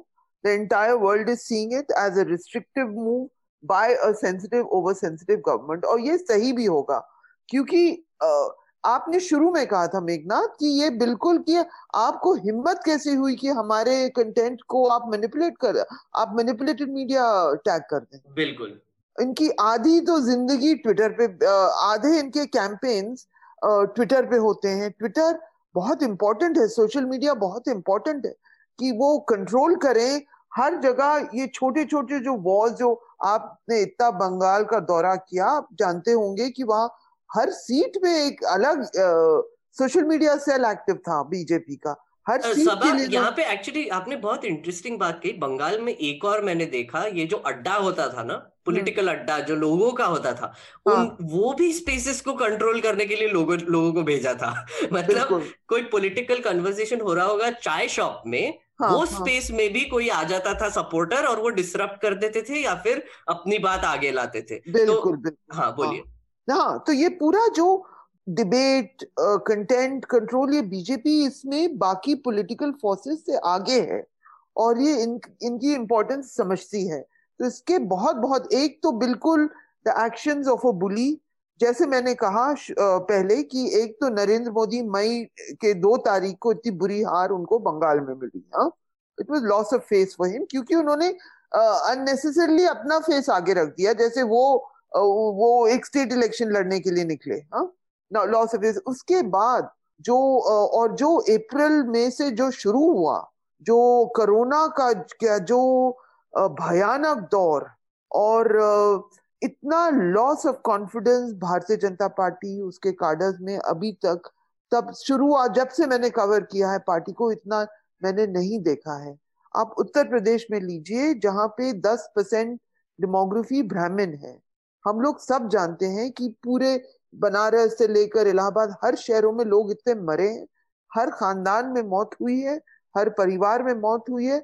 और जो मेरे मित्र हैं UP के, क्योंकि हमारा पुराना connection है, मेरा खुद फैमिली उत्तर प्रदेश का है, गांव है वहाँ, सब कहते हैं कि कलयुग आ गया, इस तरह की बात हो रही है। पंडित लोगों से जब बात करती हूँ तो कलयुग आ गया, ये दौर, इस इस तरह की लैंग्वेज आ गई है वोकैबुलरी में। बीजेपी संघ परिवार बहुत हिला हुआ है इस वक्त। एक और एक और चीज सबा, वो आपने देखा होगा आरएसएस ने कुछ पॉजिटिविटी अनलिमिटेड बिल्कुल बिल्कुल बिल्कुल बिल्कुल बिल्कुल तो मुझे लगता है ये काउंटर करने के लिए किया था। ये बस ये बुली का एक्शन है। जैसे एक चेस जब आदमी खेलता है ना, चेस का जो गेम होता है, तो आप एक स्ट्रेटजी बनाते हैं कि आपको किंग को आउट करना है। हाँ, अब बीजेपी की ये हालत अब साइकोलॉजिकल ये हो गई है। एक तो कि वो पैसा इतना था, हर चीज वो समझते थे सब खरीद सकते हैं, मोदी को इस तरह मीडिया ने चढ़ा पड़ा के कि ही इज इनविंसिबल, ये सब ये सब they started to believe it कि ये हिंदू राष्ट्र का दौर अब आ गया है और हम लोग आगे बढ़ते ही जाएंगे। अब नहीं बढ़ पा रहे हैं और उनके खुद वो हार और खुद वो परेशान है कि उत्तर प्रदेश में होगा क्या, कि क्या हमारे खुद के सपोर्टर अब हमसे, अब जब पंडित अलग किस्म की बात करना कर, करना शुरू करता है तो न्यूमेरिकली यूपी में तो नंबर्स भी हैं, लेकिन उस उसमें का कुछ असर होता है इन पे। हाँ, जो संघ परिवार के जो लोग हैं, जब इस तरह की बातचीत शुरू हो जाती है, हाँ। जब जैसे अमेरिका में आप सोचिए लोग कहने लगे ना that we country made some huge mistakes, इस तरह की हमें पनिशमेंट मिले, वो एक्सट्रीम राइट रिलीजियस थिंकिंग की मैं बात कर रही हूँ। लेकिन हिंदुस्तान के लोग अब कहने लगे हैं बड़े बड़े, आप आपको मैं एक टिप देती हूँ, आप संकट मोचन के महंत से बात करिए बनारस के, वो जिस तरह की कलयुग की बहुत आर्टिकुलेटली वो समझाएंगे क्या क्या क्या क्या हो रहा है, कि कलयुग में भी एक सिस्टम था, अब हम कौन से युग में आ गए हैं। हाँ, और क्योंकि और लोग ओपनली इस तरह की बातचीत कर रहे हैं। एक और एक और इंटरेस्टिंग चीज़ हुई, उसके बाद मैं शार्दुल के पास जाऊंगा। सबा ने जैसे मेंशन किया उत्तर प्रदेश इलेक्शंस का, तो एक न्यूज़ आइटम पढ़ रहा था मैं जहाँ पर एक बैठक हुई जो कैबिनेट की, मतलब मोदी जी भी थे वहाँ पे, अमित शाह भी थे, कि उत्तर प्रदेश के इलेक्शंस में अब क्या करना है, क्योंकि ये जो पिछले महीने में जो बॉडीज, जो गंगा में फ्लोटिंग बॉडीज का जो इमेज आया था, वो आई थिंक सबके साइकी में बहुत बैठ गया है। और आई थिंक उत्तर प्रदेश में भी लोग भी ये देख रहे होंगे और सोच रहे होंगे कि बॉस ये क्या हो रहा है, मतलब ऐसे तो हमने कभी पहले देखा नहीं था। और आई थिंक इसका एक काफी हद तक इफेक्ट भी पड़ा है, काफी हद तक आपने मैंने मैंने पर्सनली भी थोड़ा सा एक्सपीरियंस किया है कि जो बीजेपी के जो रेगुलर ट्रोल्स आते थे वो कम हो गए मेरे इस पे कि आई थिंक थोड़ा सा उन, उनको भी थोड़ा डिसिल्यूजनमेंट हो गया है। फिर भी बड़े बड़े नाम जो है वो अभी भी डंका पीट रहे, डंकापति का। हेलो अतुल सर, तो शार्दुल इस पर क्या बोलना चाहेंगे? देखिए, मैं मैं फिर से आईटी पे वापस आना चाहूंगा क्योंकि हम वो कर रहे थे और ये बहुत जरूरी है, और जो आप लोग बात कर रहे हैं वो उसी उसी का वो पिन पॉइंट। बिल्कुल बिल्कुल सही बोल रहे हैं आप। हाँ। वो करना क्या चाह रहे हैं, तो मैंने वो खोल लिया अपने सामने। तो जैसा मेघनाद ने बताया, आपको नोडल ऑफिसर अपॉइंट करना होगा, कंप्लायंस अफसर अपॉइंट करना होगा, और अगर कोई शिकायत जाती है तो उसको आपको चौबीस घंटे में एक्नॉलेज करना पड़ेगा और पंद्रह दिन के अंदर उस पर एक्शन लेना पड़ेगा। अच्छा, मतलब चौबीस घंटे में एक्नॉलेज करना है और पंद्रह दिन में टेक डाउन करना है। हाँ, पंद्रह दिन इज द लिमिट कंप्लेंट्स पे एक्शन अच्छा, लेने के लिए। अच्छा, अच्छा। अब मैं अपना पॉइंट बाद में रखूंगा। एक टेक्निकलिटी और, उन्हें मासिक रिपोर्ट भी प्रकाशित करनी होगी कि कैसी कंप्लेंट्स आई, वो आप मंथली बुलेटिन आप प्रकाशित करिए, उसको पब्लिश करिए कि कैसी कैसी कौन कौन सी कंप्लेंट्स आई। तो मोर और लेस वो उसे ब्यूरोक्रेसी बनाने की कोशिश कर रहे हैं। जो नोडल ऑफिसर, कंप्लायंट ऑफिसर होंगे वो इंडियन होने जरूरी है। तो अगर आप ध्यान से देखें सरफेस लेवल पे ये कितनी कितनी अजीब पॉलिसी है ना, क्योंकि अगर आप ट्विटर जैसे ऑर्गेनाइजेशन को देखेंगे, मैं वही तो बता रहा हूँ, ग्रीवेंस ऑफिसर को कितने कंप्लेंट्स आएंगे, मतलब कितना लिस्ट बनाएगा वो। इसके पीछे आप जरा ध्यान से देखिए, आपको वही दिखता है कि ये लोग जो कानून बना रहे हैं, चाहे वो इनके चमचे हों या ये लोग खुद, ये इन्हें सब पता ही नहीं चलता, कि इन्हें समझ ही नहीं है कि इंटरनेट है क्या। केवल भारत से करोड़ों ट्वीट रोज होती हैं, करोड़ों। और अगर ट्विटर को आप देखें तो वो कंट्री वाइज स्पेसिफिक नहीं रख रहे, आप कंट्री वाइज अपने सामने कंटेंट ले रहे हैं, उनका सब चल रहा है। तो ये चाहते हैं कि अरबों अरबों ट्वीट जो हो रहे हैं उस पे जो इंडिविजुअल कंप्लेंट ये भेजे वो तुरंत एक्शन लिया जाए। मैं, मैं हर ट्वीट पे सौ कंप्लेंट कर सकती हूँ, गाली कोई गाली बक रहा है, वो ट्विटर अकाउंट कह रहा है ये वो सब, हर हम लोग सब कर सकते हैं। और एक इंटरेस्टिंग हाँ, हाँ. यहाँ पर एक और इंटरेस्टिंग एंगल आता है शार्दुल और सबा कि जैसे फॉर इंस्टेंस हम एक्चुअली रामदेव के बारे में भी बात करने वाले थे, तो हाँ, इसमें रामदेव ने एक, बुला लो, उन्हें भी बुला लो। इक्कीस तारीख को एक बहुत ही अजीब सा एक सेशन किया था, योगा का सेशन आस्था चैनल पे। उस पर कुछ बच्चे थे उनके सामने और उन्होंने बेसिकली बोला कि एलोपैथिक डॉक्टर्स मर रहे हैं वैक्सीनेशन लेने के बाद, तो वैक्सीनेशन का फायदा ही क्या है, टर टर टर टर करके डिग्री मिलती है पर वो फायदा ही क्या है। तो एसेंशियली बहुत ही एलोपैथिक डॉक्टर्स के अगेंस्ट उनका एक वॉर शुरू है। अब सोचिए कि अगर ये क्लिप, जो मैंने काफी सर्क्यूलेट होता हुआ देखा, उसके मीम्स भी बने काफी, ये क्लिप पे क्या रामदेव फैंस जो शेयर कर रहे हैं उनके अगेंस्ट ग्रीवेंस रिड्रेसल ऑफिसर के पास जाएंगे, तो वो आस्था चैनल का क्या लेना देना है फिर उसमें? नहीं नहीं, तो मैं वही बता रहा था, मैं उसी पॉइंट पे आ रहा था। एक तो इन्हें स्केल का अंदाजा ही नहीं है। अब ये केवल मैंने ट्विटर की बात की, जितने नाम मेघनाद, सबा और मैंने अभी तक लिए, आप उनमें ओटीटी प्लेटफॉर्म देख लीजिए अपने, कोई सा भी हो वो वो सारे, इसमें अमेजोन भी आता है क्योंकि आप उस पर कॉमेंट भी करते हैं, इसमें आपके सारे सोशल मीडिया तो आते ही हैं। तो आप देखिए कितनी पोस्ट हर मिनट हो रही हैं।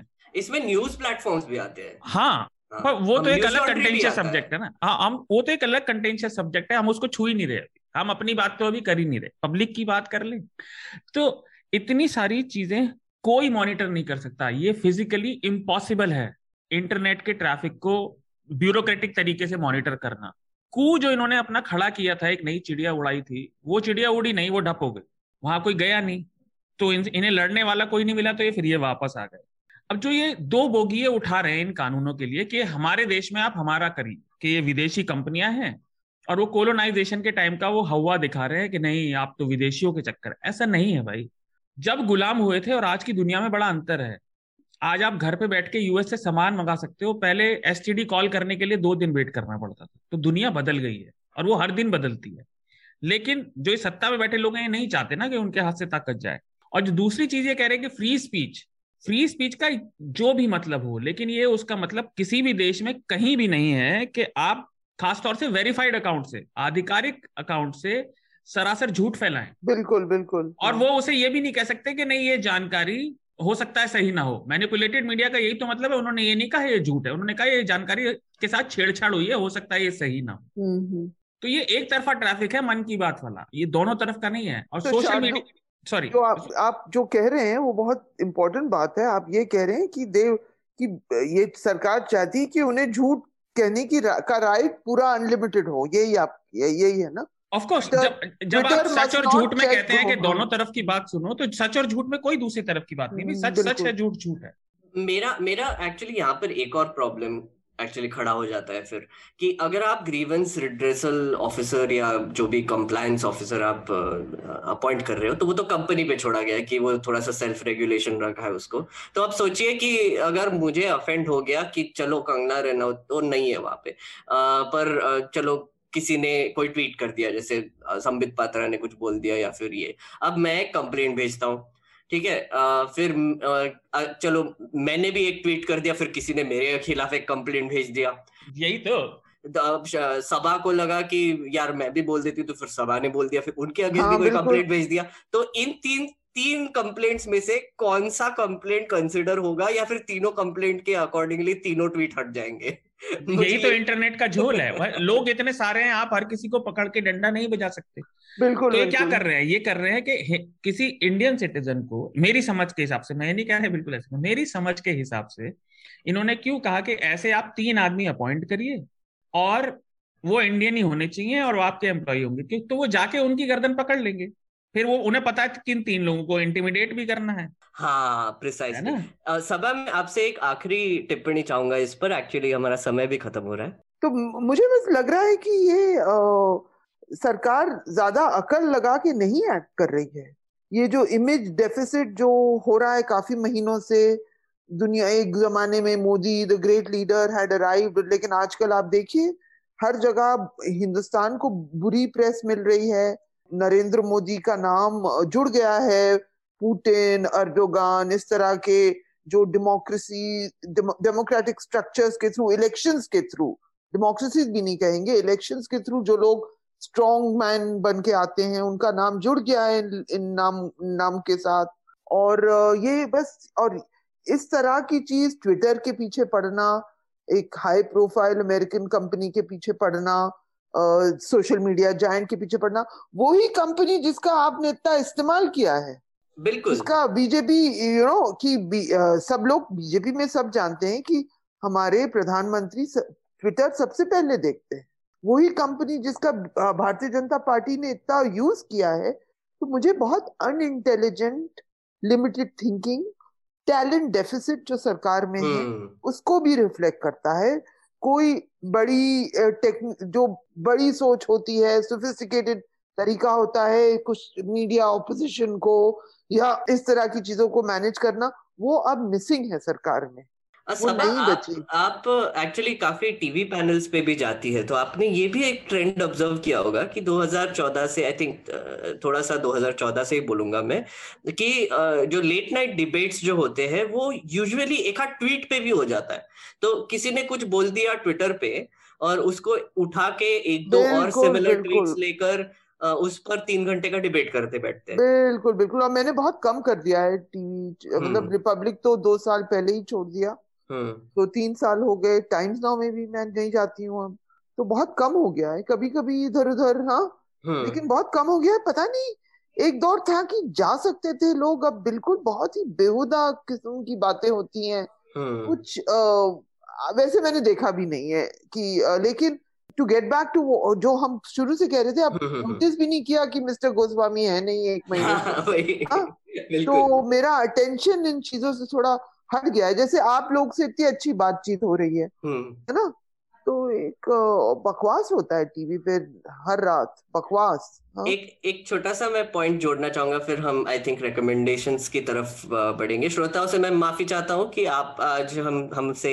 रामदेव बाबा के बारे में कुछ नहीं सुन पाएंगे, पर चलो एक छोटी सी टिप्पणी एक्चुअली ले लेते हैं रामदेव बाबा के बारे में, आ, ले ही लेते हैं यार, दुखी हो जाते हैं यार लोग, प्लीज।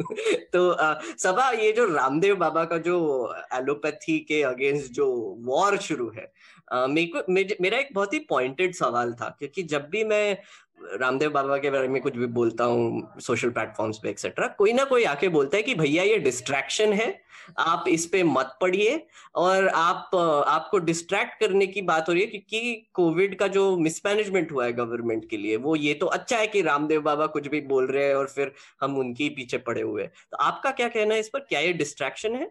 मुझे भी लगता है डिस्ट्रैक्शन है, लेकिन अगर एक, हाँ लेकिन खबर भी बनती है, अगर एक उत्तराखंड के मेडिकल एसोसिएशन ने इस तरह का एक्शन लिया है तो खबर तो है ही, लेकिन मैं इसको ज्यादा इम्पोर्टेंट खबर नहीं मानती हूँ। बाबा रामदेव का तमाशा, बिजनेस चलता जाएगा, हाँ वो न्यूज में बीच बीच में आते जाएंगे, और इस तरह की बकवास ये सब चलता रहेगा। और उनके प्रोडक्ट्स का भी सबसे इम्पोर्टेंट स्टोरी जो आई थी कुछ साल पहले, मुझे याद है कि उनके प्रोडक्ट्स बहुत खराब निकले ना, टेस्ट हुए तो उनका शहद खराब निकला, ये सब छोटी छोटी चीजें, हाँ प्योरिटी नहीं थी। हालांकि मैं खुद कई बार बहुत आयुर्वेदिक प्रोडक्ट्स में मैं विश्वास करती हूँ, जो अच्छे अच्छे आयुर्वेदिक तरीके, लेकिन ये जो पूरा जो इनका, जब किसी को एलोपैथी की जरूरत ना हो, माइल्ड चीजों के लिए, डाइजेस्टिव वगैरह, तो ये सब चीजें में मतलब फायदा कर सकती हैं, लेकिन कोरोना के बीच में इनको जंप करना और बकवास करना,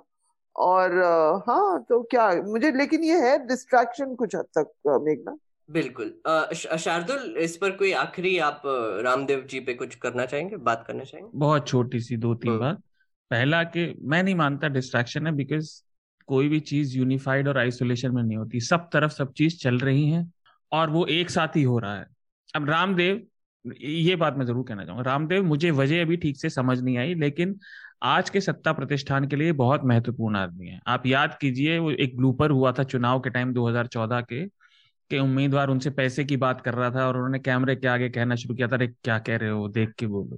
तो रामदेव का कुछ तो रोल है, और कल्चरली या आज के सोसाइटी में रामदेव क्या है जो मैं मानता हूं, आज के समय पर रामदेव भारत के पढ़े लिखे लोग और तथाकथित कोट एंड कोट बड़े लोगों में बुरी तरह से फैली हुई जो वैज्ञानिक अवैज्ञानिक सोच है ना, विज्ञान के प्रति जो एवर्जन है साइंस के लिए, वो उसके आज के आइकन है, उसके प्रतीक है। क्योंकि आप देखिए कितनी बड़ी संख्या में अच्छे से अच्छे पढ़े लिखे लोग, चाहे वो महिलाएं हैं, पुरुष हों, चाहे कुछ बात ना करने की वजह से या बचने की वजह से अंधविश्वासों का हिंसा बनते हैं हिस्सा बनते हैं और उन्हें बढ़ावा देते हैं, या तो डायरेक्टली या इनडायरेक्टली। अब आप गाय के गोबर का ही देख लीजिए, ये आखिरी बात मैं इस बारे में कहूंगा। अब इतना गाय के गौमूत्र और गाय के गोबर के लिए मर रहे हैं। मेरी एक बीजेपी के अधिकारी से काफी साल पहले बहस हो गई थी। मैंने कहा था, यार तुम लोग डिसाइड क्यों नहीं कर पाते कि क्या करना है। अभी कुछ साल पहले तक तो आप गोबर गैस प्लांट लगवा रहे थे, तब तो गाय के गोबर में से मीथेन निकल रही थी, अब आप कह रहे हो ऑक्सीजन निकल रही है। डिसाइड कर लो क्या करना है, है ना। तो ये केवल प्रोपेगेंडा है। और ऑफ कोर्स रामदेव अपना बिजनेस तो कर ही रहे हैं, but he is important, I don't know why. एक uh, मैं भी एक्चुअली uh, शार्दुल से थोड़ा सा uh, मतलब वाकई रखता हूँ कि मुझे भी नहीं लगता कि ये वैसे डिस्ट्रैक्शन बोला जाए, क्योंकि मैं तो जब मैं तो मानता हूँ कि रामदेव एक एंटी वैक्सर है, पूरा वैक्सीन हेजिटेंसी फैला रहे हैं। और ये बहुत ही खतरनाक चीज है कि जब आ, सरकार एक तो वैक्सीन का पॉलिसी का बंगलिंग तो कर ही रही है, पर उसके ऊपर अगर रामदेव जैसे लोग आएंगे और फिर बोलेंगे कि अरे डॉक्टर मर रहे हैं वैक्सीन लेने के बाद, तो क्यों ले रहे हो, तो फिर ये बहुत ही खतरनाक चीज है। मुझे लगता है ये आ, ये करना चाहिए हमको थोड़ा सा। जो ये रामदेव बात करते रहते हैं, आई एम सॉरी मैंने एक बात और जोड़ने लगा पर मुझे याद आ गई, जो ये बात करते रहते हैं कि हमारी पुरातन मेडिसिन, और ये भाई ऐसा नहीं है। मॉडर्न मेडिसिन जब तक नहीं थी तो हिंदुस्तान की एवरेज एज बाईस साल तेईस साल थी। आप सोच सकते हैं, अब वो उनहत्तर ईयर्स अड़सठ ईयर्स पहुंच गई है। ऐसा नहीं है।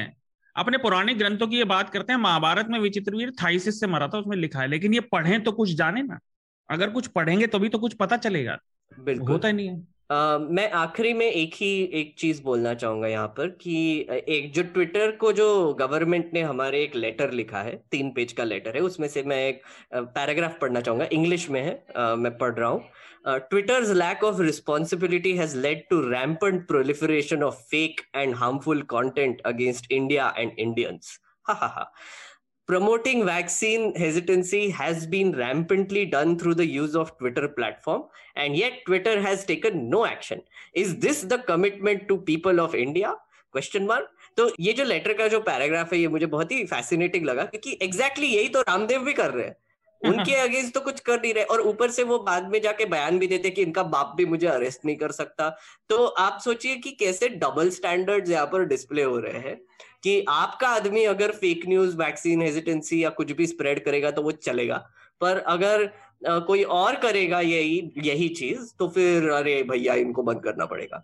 और मैं आखिरी में एक्चुअली ये सब्जेक्ट खत्म ही करना चाहता हूँ, पर मैं श्रोताओं को एक बहुत ही अनोखी चीज बताना चाहूंगा कि हमने आई थिंक न्यूज लॉन्ड्री ने पिछले हफ्ते में दो दो दाढ़ी वाले बाबाओं से पंगा ले लिया है।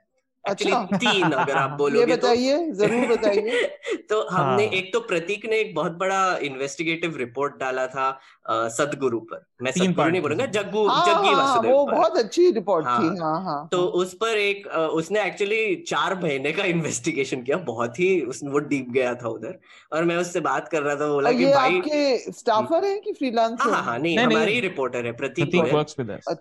तो इसको हिंदी में भी है, इंग्लिश में भी है, आप हमारे वेबसाइट पे जाकर पढ़ सकते हैं। मैंने इस पर एक वीडियो भी किया है कि एक्सप्लेन करने के लिए कि क्या क्या है। तो प्रतीक बता रहे थे कि इसमें इनके पास इतना मटेरियल था, उसको क्या करना है, कहां से लाना है, वो थोड़ा सा अचंभे में पड़ गए थे। तो उन्होंने थ्री पार्ट सीरीज किया है। हमारे डेस्क को भी एक्चुअली हमको काफी क्रेडिट देना पड़ेगा, क्योंकि उन्होंने बहुत ही अच्छा काम किया इसको सॉर्ट करने का और प्लेस करने का, और ट्रांसलेशन तो, का भी। हाँ जी बिल्कुल, ट्रांसलेशन का भी शार्दुल जी हमारे ऑफिशियल ट्रांसलेटर है। तो अच्छा अच्छा ओके दे दीजिए क्रेडिट उनको भी दे। नहीं नहीं यार, it was a good report and a long report. बिल्कुल बिल्कुल। और एक दूसरे जो बाबा से हमने पंगा लिया है वो है रामदेव, क्योंकि रामदेव से हम पंगा लेते हैं पिछले साल से, जब अच्छा? उन्होंने कोरोनिल का जो लाया था तो हाँ, बसंत हाँ, हाँ. जो मेरे साथी है, उन्होंने एक बहुत ही अच्छा रिपोर्ट किया था। वो गए थे उनके हरिद्वार में, बहुत सारे इन्वेस्टिगेशन करके उन्होंने देखा कि कोरोनिल का जो ट्रायल था वो पूरा फ्लॉड था मेरठ में। अच्छा। और उसके अलावा ये टीवी चैनल पे जाकर बहुत बकवास कर रहे थे। तो मैंने भी एक रिपोर्ट किया था इस पर कि कैसे उन्होंने टीवी चैनल्स को एड दे देकर अपना बिल्कुल बिल्कुल हाँ हाँ प्रमोट किया। ठीक हाँ, तो और इस बार हमको फिर से यही देखने को मिल रहा है। जो आईएमए के साथ उनका जो झगड़ा हुआ था, मतलब वो जो वर्सेस जो जो भी आज तक ने जो नौटंकी चलाई थी, उसमें डॉक्टर जो थे वो दो मिनट आने के बाद बोल रहे कि भैया आप ये कोरोनिल क्यों दिखा रहे हो। क्या कोरोनिल ने स्पॉन्सर किया और किया भी था। तो शॉकिंग ना, बिल्कुल बिल्कुल। तो हमने ये दो बाबाओं से पंगा ले लिया है और मुझे थोड़ा सा कंफ्यूजन भी है कि जो गालियां पड़ रही है वह कौन से भक्त की तरफ से आ रही है। और आप बोले थे तीन बाबा, तीसरा कौन है? ती, तीसरे तो मैं बाबा बोलूंगा या फिर क्या बोलूंगा। जगत बाबा जी हैं। हाँ, रहने दीजिए रहने दीजिए, मैं नहीं बोलना चाहूंगा। आप लोग बहुत अच्छी रिपोर्टिंग कर रहे हो। हाँ, धन्यवाद, थैंक यू सबा, बहुत अच्छी रिपोर्ट्स आ रही हैं। अगर आप भी सबा के तरह सोचते हैं कि हमारी रिपोर्टिंग अच्छी है, श्रोताओं को मैं बोलना चाहूंगा कि प्लीज सब्सक्राइब कीजिए न्यूज लॉन्ड्री को, क्योंकि अगर आपको बाबा लोगों से पंगा लेना है तो फिर हम जैसे ही लोग लगेंगे भैया हम तो ऐड लेते हैं नहीं, हमको तो किसी को किसी का लेना देना है नहीं। और मैं यही बोलना चाहता था कि अगर आप सोचिए यही इन्वेस्टिगेशन कोई भी मीडिया कंपनी सालों पहले करती तो क्या आज ये इतने प्रोमिनेंट पोजीशन तक पहुंच पाते थे? बिल्कुल बिल्कुल। हाँ, ये ये बहुत ही एक इम्पोर्टेंट सवाल है जो हमको सबको पूछना चाहिए और हमको खुद को भी पूछना चाहिए कि अगर बड़े बड़े जो मीडिया हाउसेज है जिनके पास सब रिसोर्सेज है, हजारों एम्प्लॉयज है, सब सब कुछ है उनके पास, इन्होंने ये इन्वेस्टिगेशन करके नहीं किया, पर हमारे साथी प्रतीक गोयल ने, अकेले आदमी ने पांच महीने के लिए इनका पीछे लगा के कर दिया। तो इसीलिए कहते हैं हम कि आ, आपके खर्च पर आजाद है खबरें। तो प्लीज न्यूज लॉन्ड्री को सब्सक्राइब कीजिए और हमारे काम को अगर आपको अच्छा लगता है तो प्लीज सपोर्ट कीजिए। अब हम बढ़ते हैं रेकमेंडेशन ग्राउंड के लिए। पहले हम रेकमेंडेशन चाहेंगे शार्दुल से। शार्दुल, ठीक है, देखिए मैं तीन रिपोर्ट रेकमेंड करूंगा। पहली न्यूज लॉन्ड्री हिंदी पर पब्लिश हुई है कल ही, वो अंग्रेजी में भी अवेलेबल है, आप जैसे पढ़ना चाहें पढ़ सकते हैं। Uh, सुहास मुंशी ने रिपोर्ट की है, कि काफी लंबी रिपोर्ट है। और बस्तर में शांति के लिए आदिवासियों में एक पद यात्रा निकाली गई थी, शांति यात्रा। उन्होंने मॉडल बनाया था गांधी जी के नमक यात्रा का। तो उसमें वो ग्यारह दिन तक उनके साथ चले और उन्होंने देखा क्या क्या हो रहा था। और बहुत कॉन्टेक्स्ट है, वो बहुत से लोगों से मिले, जरूर पढ़िए। उस वो इलाके की दंडकारण्य वन जो इधर आंध्र प्रदेश से लेके बंगाल और बिहार के किनारों तक फैले हुए हैं, आप वहां पे जो कॉम्प्लेक्सिटी है इस लड़ाई की उसको समझने के लिए उसे जरूर पढ़ें। दूसरा, दीक्षा हमारी सहकर्मी है, उन्होंने एक रिपोर्ट की है यही लक्षद्वीप के ऊपर कि कैसे वहां पे फ्री प्रेस जो वहां पे इकलौता मीडिया संस्थान था उस पर लगभग रोक लगा दी गई है इन एडमिनिस्ट्रेटर के जो रिफॉर्म हुए हैं उनसे। अच्छा, हाँ, तो दीक्षा ने रिपोर्ट की है free press is a casualty as Lakshadweep BJP administrator rips up the rule book. और तीसरा मेरा पेट पीव, सभी श्रोता जो रेगुलर सुनते हैं उन्हें पता होगा, पर्यावरण, लेकिन उससे एक थोड़ी अलग तरह की। मेक्सिको में एक बिल्कुल नए तरह के डायनासोर के फॉसिल मिले हैं, करीब साढ़े सात करोड़ साल पुराने। और ये कयास लगा जा रहा है, अभी स्टडी होगा उसको, कि he had some kind of ability to talk probably. ये मैंने भी पढ़ा, ये मुझे इतना बहुत ही फैसिनेटिंग है। हाँ, बोलिए। तो वो डायनासोर शायद बात कर सकता था। तो वो डी डब्ल्यू वाली रिपोर्ट, मैं डी डब्ल्यू हिंदी पढ़ता रहता हूँ, तो उसकी रिपोर्ट मैं रिकमेंड कर रहा हूँ। और इसका कॉन्टेक्स्ट ये है कि हम बहुत कुछ अपने आप को समझ के, ये मैं बार बार कहता हूँ बात, इंसान बहुत कुछ समझता है, हम इस नेचर का केवल एक पार्ट हैं। और अगर कोई गेम ऑफ थ्रोन्स देखता था तो उसे याद होगा कि वो अपनी लड़ाई में बिजी थे, असली लड़ाई बियॉन्ड द वॉल आ रही थी। वो लड़ाई क्लाइमेट की है, उस पर से नजर मत हटाइए, बहुत बुरा समय। बिल्कुल। सबा, आपके recommendations? मैं आपका आपका वो ईशा योगा सेंटर वो वाला पीस रेकमेंड करती हूँ जर्नलिज्म में। जी। आप शो में, टीवी शो में मैंने एक शो देखा कॉल्ड डर्टी मनी, आप आपने कभी देखा है? अरे बहुत बहुत अच्छा शो है वो, मैंने देखा वो। हाँ हाँ, तो वो मैंने हाँ रिसेंटली देखा।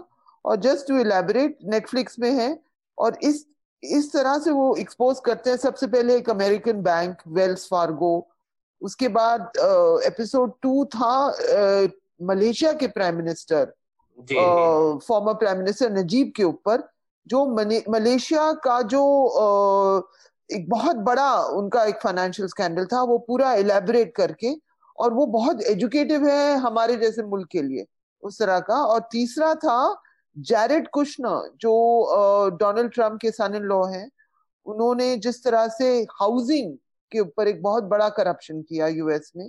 तो ये सब एक डर्टी, और ये तीन मैंने एपिसोड्स देखे हैं। डर्टी मनी सीरीज है नेटफ्लिक्स में, तो मुझे बहुत ही इंफॉर्मेटिव, बहुत rich, very well research, very interesting बहुत लगी। यही, और बाकी तो मैं बहुत हैवी रीडिंग कर रही हूँ, कोशिश कर रही हूँ, देखते हैं क्या होता है।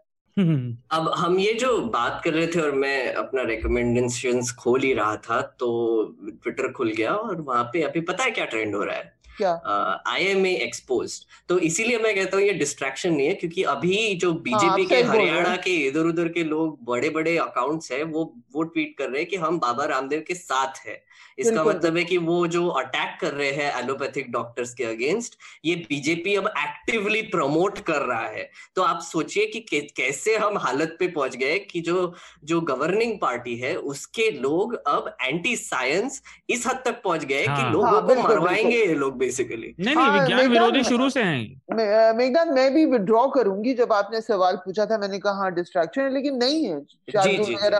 हम लोग जैसे बातचीत में बिल्कुल एंटी साइंस तो है ये लोग, और और बाबा रामदेव आप जानते हैं कि उनको परसीव किया जाता है कि वो ओबीसी भी है ना, तो आप मुझसे एक शब्द ले लीजिए कि ना तो समाजवादी पार्टी, अगर ये पॉलिटिकल मुद्दा होता तो ना तो वो कभी, क्योंकि जब मैं मिली थी उनसे बाबा रामदेव से, लास्ट मीटिंग हुई थी जब अखिलेश यादव मुख्यमंत्री थे, उनके ऑफिस में मैं गई थी मिलने, और बाबा रामदेव और उनकी जो राइट हैंड है एक शख्स, वो वहां उनसे मिलने आए थे, और उन्होंने उन, उनको बहुत सारे जमीन दी थी नोएडा में। कहा जाता है कि वो क्योंकि हाँ, यादव है शायद रामदेव, हाँ, हाँ, ये सब बातें चलती रहती हैं। लेकिन बाबा रामदेव का पॉलिटिकल उनका हाथ, आप जब वो अन्ना मूवमेंट शुरू हुआ था उन्होंने पूरा मोमेंटम दिया था शुरू में उनके लोगों में, तो उनका क्लाउड है जरूर, हाँ? काफी काफी क्लाउड है।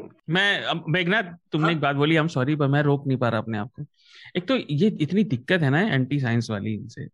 अब मुझे जो थोड़ी सी बात लगी ये एलोपैथी वाली जो बात है, आई मीन हिंदुस्तान में लोग ये भी नहीं जानते कि एलोपैथी तो ऐसा कुछ है भी नहीं है, तो केवल एक नाम यहाँ पे हमने दे रखा है। आई मीन इट्स सच अ, ये प्रॉपर मेडिसिन। तुम वो फन फैक्ट बोलने वाले हो या मैं बोलूं? अच्छा तुम्हें पता है तो तुम बोलो, तो आप बोल दीजिए। एलोपैथी मैं समझी नहीं, एलोपैथी हाँ, मतलब मेघनाद तो बताएगा इसका इसका ये ये वर्ड के बिहाइंड हिस्ट्री ये है कि जो आदमी ने हर्ष हर्ष हरमन हर्ष जो है, जिन्होंने होम्योपैथी इन्वेंट किया है, उन्होंने जो वर्ड है वो एलोपैथी भी इन्वेंट किया, क्योंकि उसके पहले सबको सब कुछ मेडिसिन बोला जाता था। तो एलोपैथी ऐसा कोई था ही नहीं। मेडिसिन जो था वो लोग कहते थे कि साइंटिफिक रिसर्च के बाद, जो ट्रायल्स करने के बाद जो मेडिसिन डेवलप होते हैं और फार्मास्यूटिकल कंपनीज जो प्रोड्यूस करते हैं, उसको मॉडर्न मेडिसिन को ही मेडिसिन बोला जाता था। हाँ, वो स्टडी ऑफ मेडिसिन है, चिकित्सा विज्ञान, वो अलग से कुछ एलोपैथी नहीं है। उसने होम्योपैथी से डिफर करने के लिए उसको एलोपैथी बोलना शुरू किया था। अच्छा। मजे की बात यह होम्योपैथी को डिबंक हुए सालों साल बीत गए हैं। बिल्कुल स्यूडो साइंस है वो तो। मैं होम्योपैथी की बहुत एक्चुअली वेरी सैड स्टोरी मैं आपको बता दूं। बोल दो, कोई दिक्कत नहीं। आप जानते हैं कि मेरे फादर हॉस्पिटल में थे और वो हमेशा से काफी आ, मतलब ही वेरी कलरफुल कैरेक्टर, वो हर चीज में विश्वास करते हैं। उनके पास एक एक कॉल पे एक होम्योपैथिक डॉक्टर है, डॉक्टर अमर सिंह। तो वो निकले हॉस्पिटल से, घर गए, उन्होंने कहा अमर सिंह की गोली भी खा लेते हैं, उसमें कोई नुकसान होता नहीं। उन्होंने फोन, और डॉक्टर अमर सिंह की हम बहुत बड़ी प्रैक्टिस, हमेशा वहाँ भीड़ भीड़ रहती है, और मैं तो कभी विश्वास नहीं करती थी। उन्होंने फोन किया, कहा डॉक्टर जी से बात कराओ, तो उन्होंने साइलेंस और बोला डॉक्टर अमर सिंह गुजर गए कोरोना से। Can you believe it? हाँ, the homeopath and quite a well known. हाँ, you see he died from corona. So we are proud nerds here. आज मेघनाद और मैं यहाँ पर हैं, साइंस नर्ड्स, साइंस नर्ड्स। तो मैं मैं अपने recommendations दे देता हूँ। uh, मेरे recommendations, एक तो मैंने एक स्क्रोल में रिपोर्ट पढ़ा uh, कि सेंट्रल विस्टा का जो प्रोजेक्ट है, जहाँ पर मैं भी गया था, वहां पर मैंने पूछा भी था कि किसी को कोविड हुआ है क्या भैया यहाँ पे, तो उन्होंने डिनाई कर दिया था। तो अच्छा। अभी स्क्रोल ने एक रिपोर्ट किया है कि तीन वर्कर्स वहां पर इन्फेक्ट हुए हैं, और अभी पता नहीं है और कितने लोग वहां पर संक्रमित हुए हैं अभी तक। तो वो एक विजयता लालवानी ने एक रिपोर्ट किया है, वो जरूर पढ़िए। दूसरा मेरा रिकमेंडेशन है, मैं एक कोरियन ड्रामा देख रहा हूँ, विंसेंजो। वो एक विंसेंजो, वो प्रोनाउंस कैसे करते हैं वो थोड़ा सा नेटफ्लिक्स नेटफ्लिक्स पे, पे। मतलब बिल्कुल सबा एकदम अब्बास मस्तान ने अगर अच्छा, कोरियन हाँ। ड्रामा बनाया ना तो यही होगा। अच्छा, तो, अच्छा, ओके, ओके। बहुत ही बहुत ही मजेदार शो है वो। मैं थोड़ा सा रेकमेंड करूंगा। एक और गेम रेकमेंड करना चाहूंगा मैं, लास्ट टाइम भी बहुत ही एक्साइटेडली रेकमेंडेशन दे दिया था मैंने, और अच्छा। अब मैं फिर से रेकमेंड करूंगा बायोम्यूटेंट। मैंने गेम ले लिया है, खेला है, लोग उसको गाली दे रहे हैं पर मुझे अच्छा लग रहा है। तो what what is this gaming kind of thing? हाँ, yes, गेम है। बायोम्यूटेंट खाली है यार, बायोम्यूटेंट खाली है, कुछ है तो है नहीं वर्ल्ड में। मेरे पास डेमो आया था। सबा के इन्फॉर्मेशन के लिए बता दूं, आ... मैं, मैं तो मुझे तो कभी पता ही नहीं है कैसे होता है क्या। हम गेमिंग गीक भी हैं सबा, हम गेमिंग गीक भी हैं। नहीं नहीं, I don't understand all this. But actually एक show I wanted to forget which I'm loving thoroughly. Disney Hotstar पे है, it's got this Kate Winslet. It's called The Mayor of Eastwood. अरे हाँ, ये बहुत अच्छा, बहुत उसके लिए लास्ट एपिसोड अब मंडे को आएगी हिंदुस्तान की टाइमिंग में। बहुत मजे, बहुत ही dense murder mystery, detective, woman, अच्छा था। छह सात एपिसोड, आठ हो जाएंगी, आठ बिल्कुल खत्म। उस तरह का शॉर्ट ड्यूरेशन सीरीज मुझे बहुत पसंद आया। बिल्कुल, mayor of Eastwood on Disney Hotstar, I really liked it. एक और मेरा आखिरी रिकमेंडेशन है जो कि एक ऐप है, और मैं ऐप पता नहीं वो कैसे, अब थोड़ा सा शायद कॉन्वर्जेशन फिर से शुरू हो जाएगा। मैं क्लब हाउस रेकमेंड करना चाहूंगा। तो मैंने क्लब हाउस में I have I don't know what to do with it, I am I am there. मैंने देखा, मैंने फॉलो किया सब आपको उधर, मैंने देखा कि सबा है, Saba is on Clubhouse, मैंने फॉलो कर लिया आपको। So let's do a trial, I don't know how to use it. You know? मैं, मैं मैं मैं आपके साथ एक रूम शुरू करूंगा और आपको पिंग करूंगा, और फिर हम करते हैं एक रूम।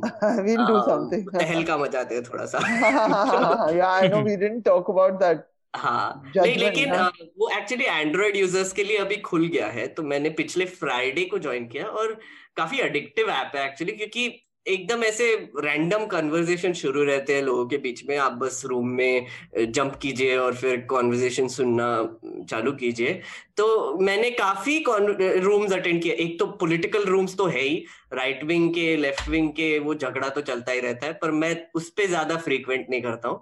पर इंटरेस्टिंग जो रूम्स है वो है टेक न्यूज के, और यूएफओज के बारे में एक कुछ क्लब्स है वो मैं अटेंड करता हूँ, फिर फिलोसफी वो भी अटेंड करता हूँ। It sounds good. हाँ हाँ, तो सबा एक टिप आपके लिए और श्रोताओं के लिए, अगर आप क्लब हाउस यूज करें तो जितने ज्यादा लोगों को आप फॉलो कर सकते हो उनको कीजिए, ताकि आपके ऐप में आपको वो जो रूम्स में बैठे हुए हैं वो दिखने लगे।